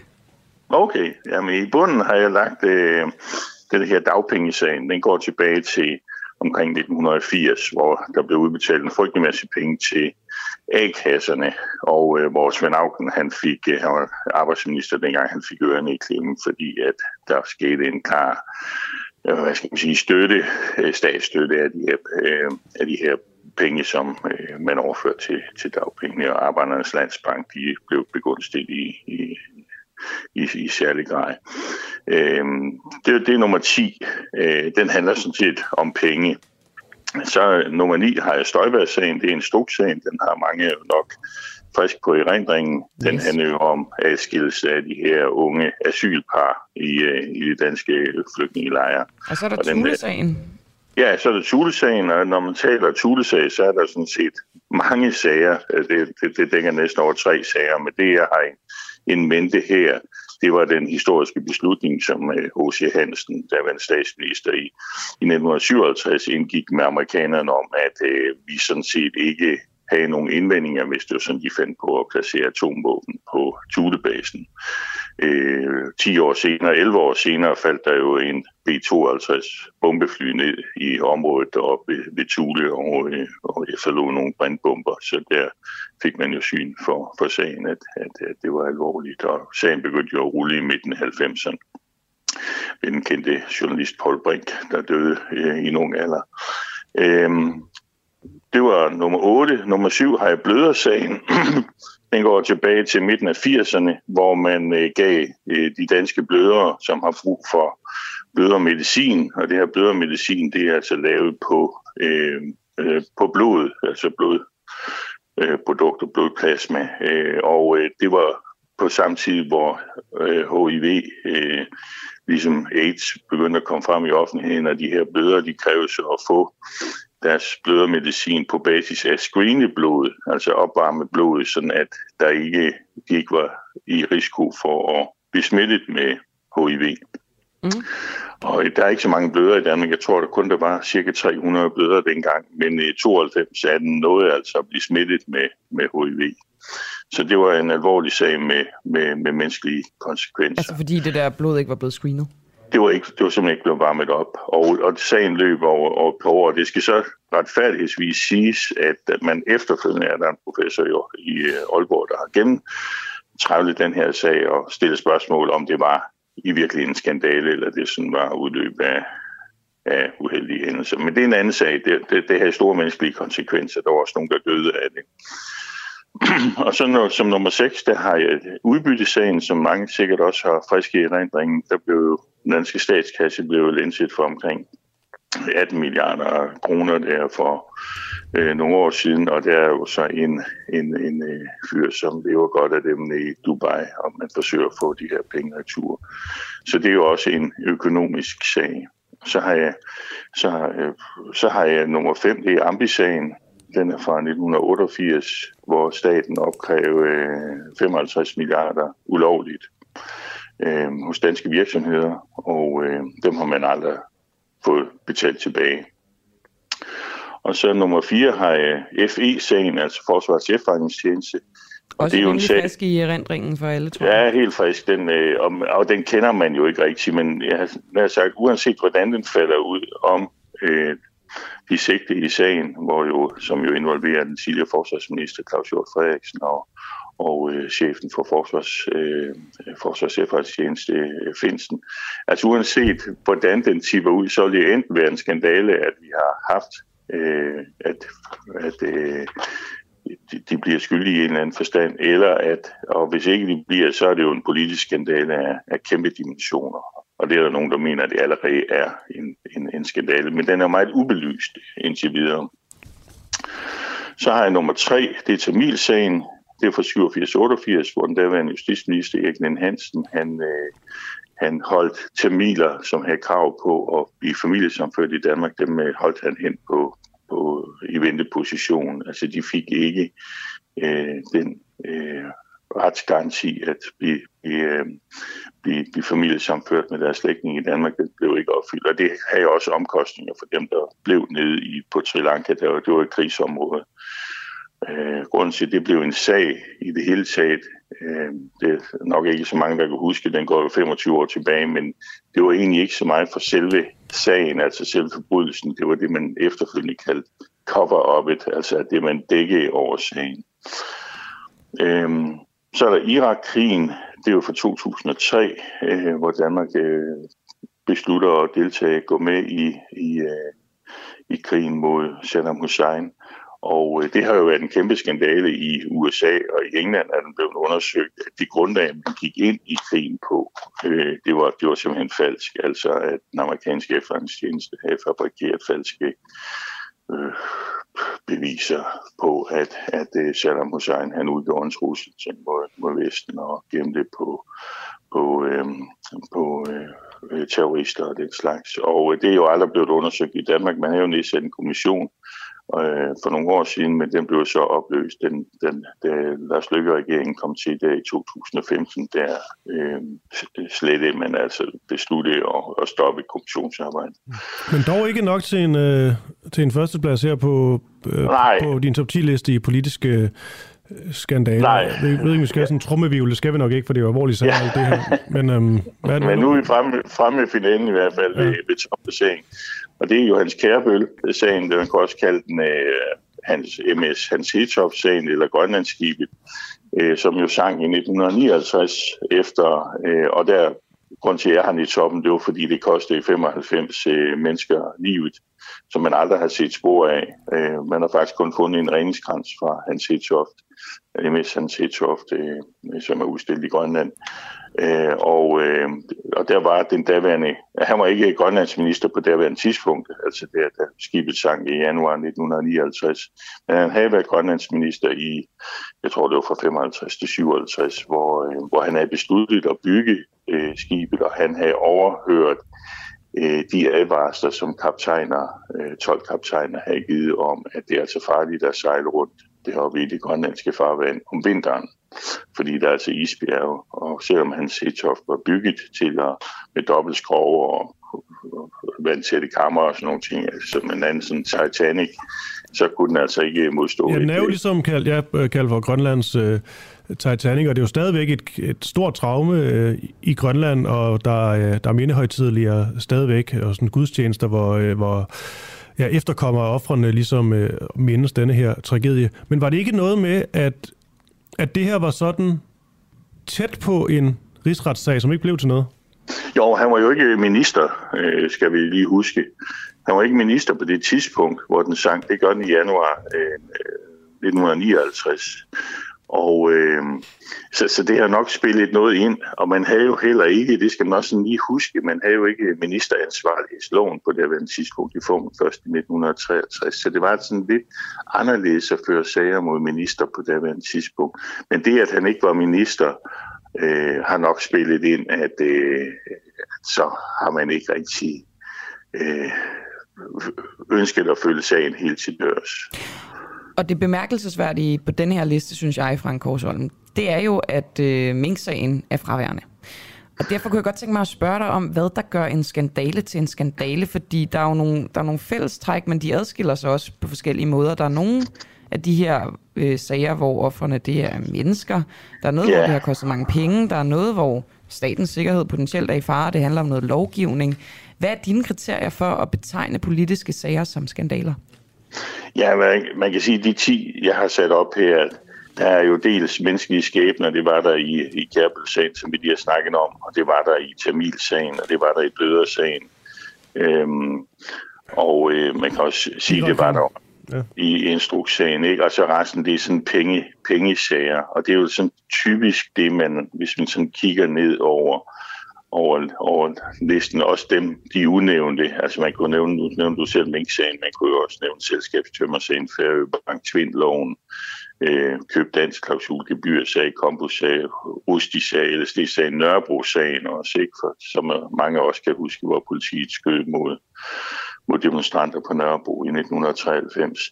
Altså, ja, hvad er det, der gør det til en sag? Det er jo i høj grad medierne, der gør det til en sag. Altså, medierne Men er har det også jo... medierne, der gør det til en skandale? Ja, altså det er jo ret hurtigt, men at sager de, de, de bliver omtalt fra at være en sag til at blive en omstridt sag, og så stiger det sådan ligesom i mediernes vokab- vokabularium at, til, til at blive en skandale. Det er jo noget, de selv definerer det til. Øh, og i samarbejde med opposition, det skal man bestemt ikke glemme. Der er også nogle af de her sager, som man efterfølgende har set, det, det var måske ikke sådan den, den, den øh, helt store sag, når det, når det kom til stykket. Dog i forhold til, øh, til Mink-sagen, der har Mette Frederiksen jo været ude og sige, øh, hun har afvist, det er en skandale på visse parametre, men hun har så Ja. skrevet, at er det så en skandale, så svarede hun til sig selv, ja, det er en politisk skandale. Så den kunne ja. godt have været på din, øh, din liste her. Ja, nu har jeg selv beskæftiget mig ret meget med Mink-sagen, og, mm. og jeg ved ikke, om det er mig, der er enig med Mette Frederiksen, eller hun er enig med mig. Jeg har i hvert fald skrevet det mange gange. Uh, at, at det er jo en sag, der ligesom består af to elementer. Altså det substantielle, at man slog øh, Øh, at alle mink blev udryddet. I hvert fald, øh, man satte minkerhvervet på hvile. Øh, der er jo 13 minkavlere, der stadigvæk ønsker at komme tilbage til deres fag, men det er jo så ud af cirka 11-1200, som var dengang.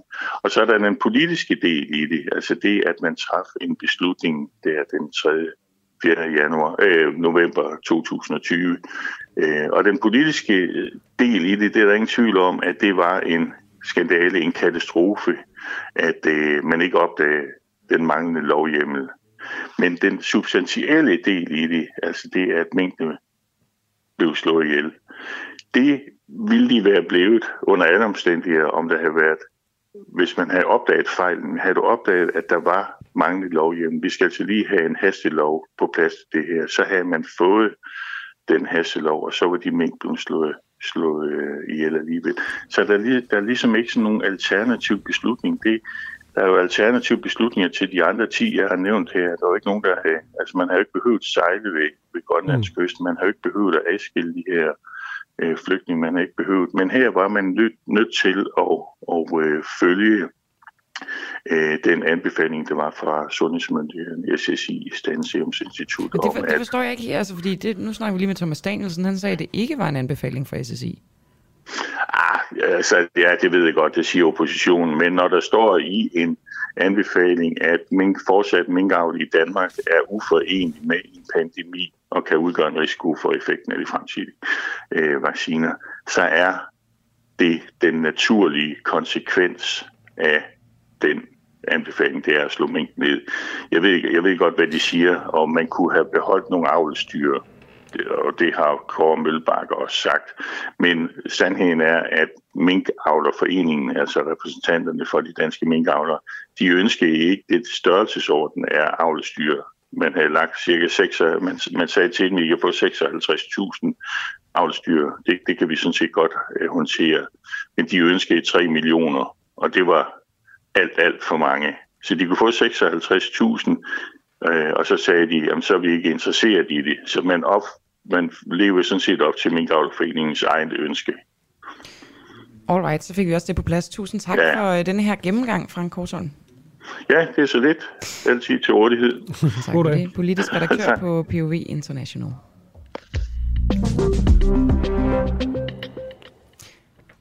Jeg har lige noget, Christoffer.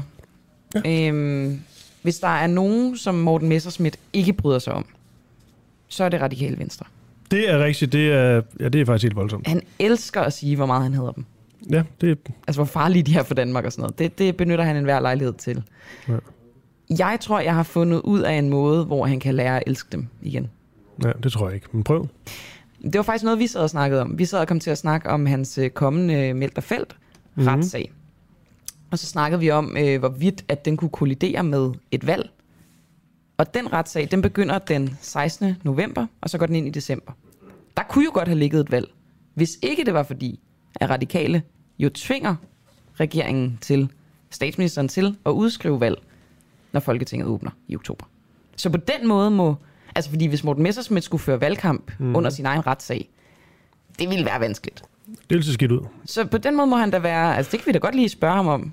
Også fordi, det ikke er, også fordi det ikke er sådan en retssag, der, hvor man tænker, her er der en masse stemmer at hente. Altså, der er ikke meget sympati, sådan sympatistemmer. Og det er ikke sådan en uh, Inger Støjberg rigsretssag, hvor der trods alt var meget sympati at hente. Jamen også, hvis han øh, ligesom var i retten for, for racisme, et eller andet, så kunne han jo bruge det politisk og sige, det er en skandale, jeg, øh, jeg, skal, jeg skal ind for det her, eller der er nogen, der vil have mig, have mig ned med nakken, eller sådan noget. Det har man jo set mange eksempler på. Ja. Øh, ja, forskellige ting. Så, så nej, det, det, det kan da godt være, at han, øh, at han trods alt er glade for radikal på den måde. Og så lige en ting mere, Camilla. Frank Korsholm talte med her. Han havde jo ikke øh, Mink-sagen som, øh, som i sin top 10 års største politiske skandale. Der er selvfølgelig allerede nogle af vores lyttere, der har skrevet, at øh, det synes de klart, den øh, skulle være. Øhm, du har også været meget efter regeringen med Mette Frederiksen i, i det her program. Så selvfølgelig skal han også lov til at sige det, Frank øh, Korsholm. Og det skal også bare lige siges, at han har tilknytning til det konservative Folkeparti. Jeg var han tidligere pressechef. Ja, hvor vi inde og tjekke op på. Det, det synes jeg var meget godt tænkt, at der lige at se, har han nogen som helst tilknytning til Socialdemokratiet? Det havde han ikke. For det kunne det godt. Kunne man måske tænke, men det har han altså ikke. Det ved jeg, der er mange, der nok ville sidde og tænke Ja, ja, i hvert er fald. bare Så kan vi få udryddet den. Og øh, med det er vi jo også ved vejs ende. Der er Ja. 20 sekunder tilbage af dagens program, og det betyder, at du kan trykke lige der på Ja. den knap. Så kan vi sige, jeg kan sige, at du hedder Christoffer Lind, og du kan sige, at jeg hedder Camilla Boracchi. Så kan jeg sige, at i regien har vi haft Oliver Nobenau til at producere, og den her udsendelse, den var sat sammen af Peter Svarts Nielsen. God dag.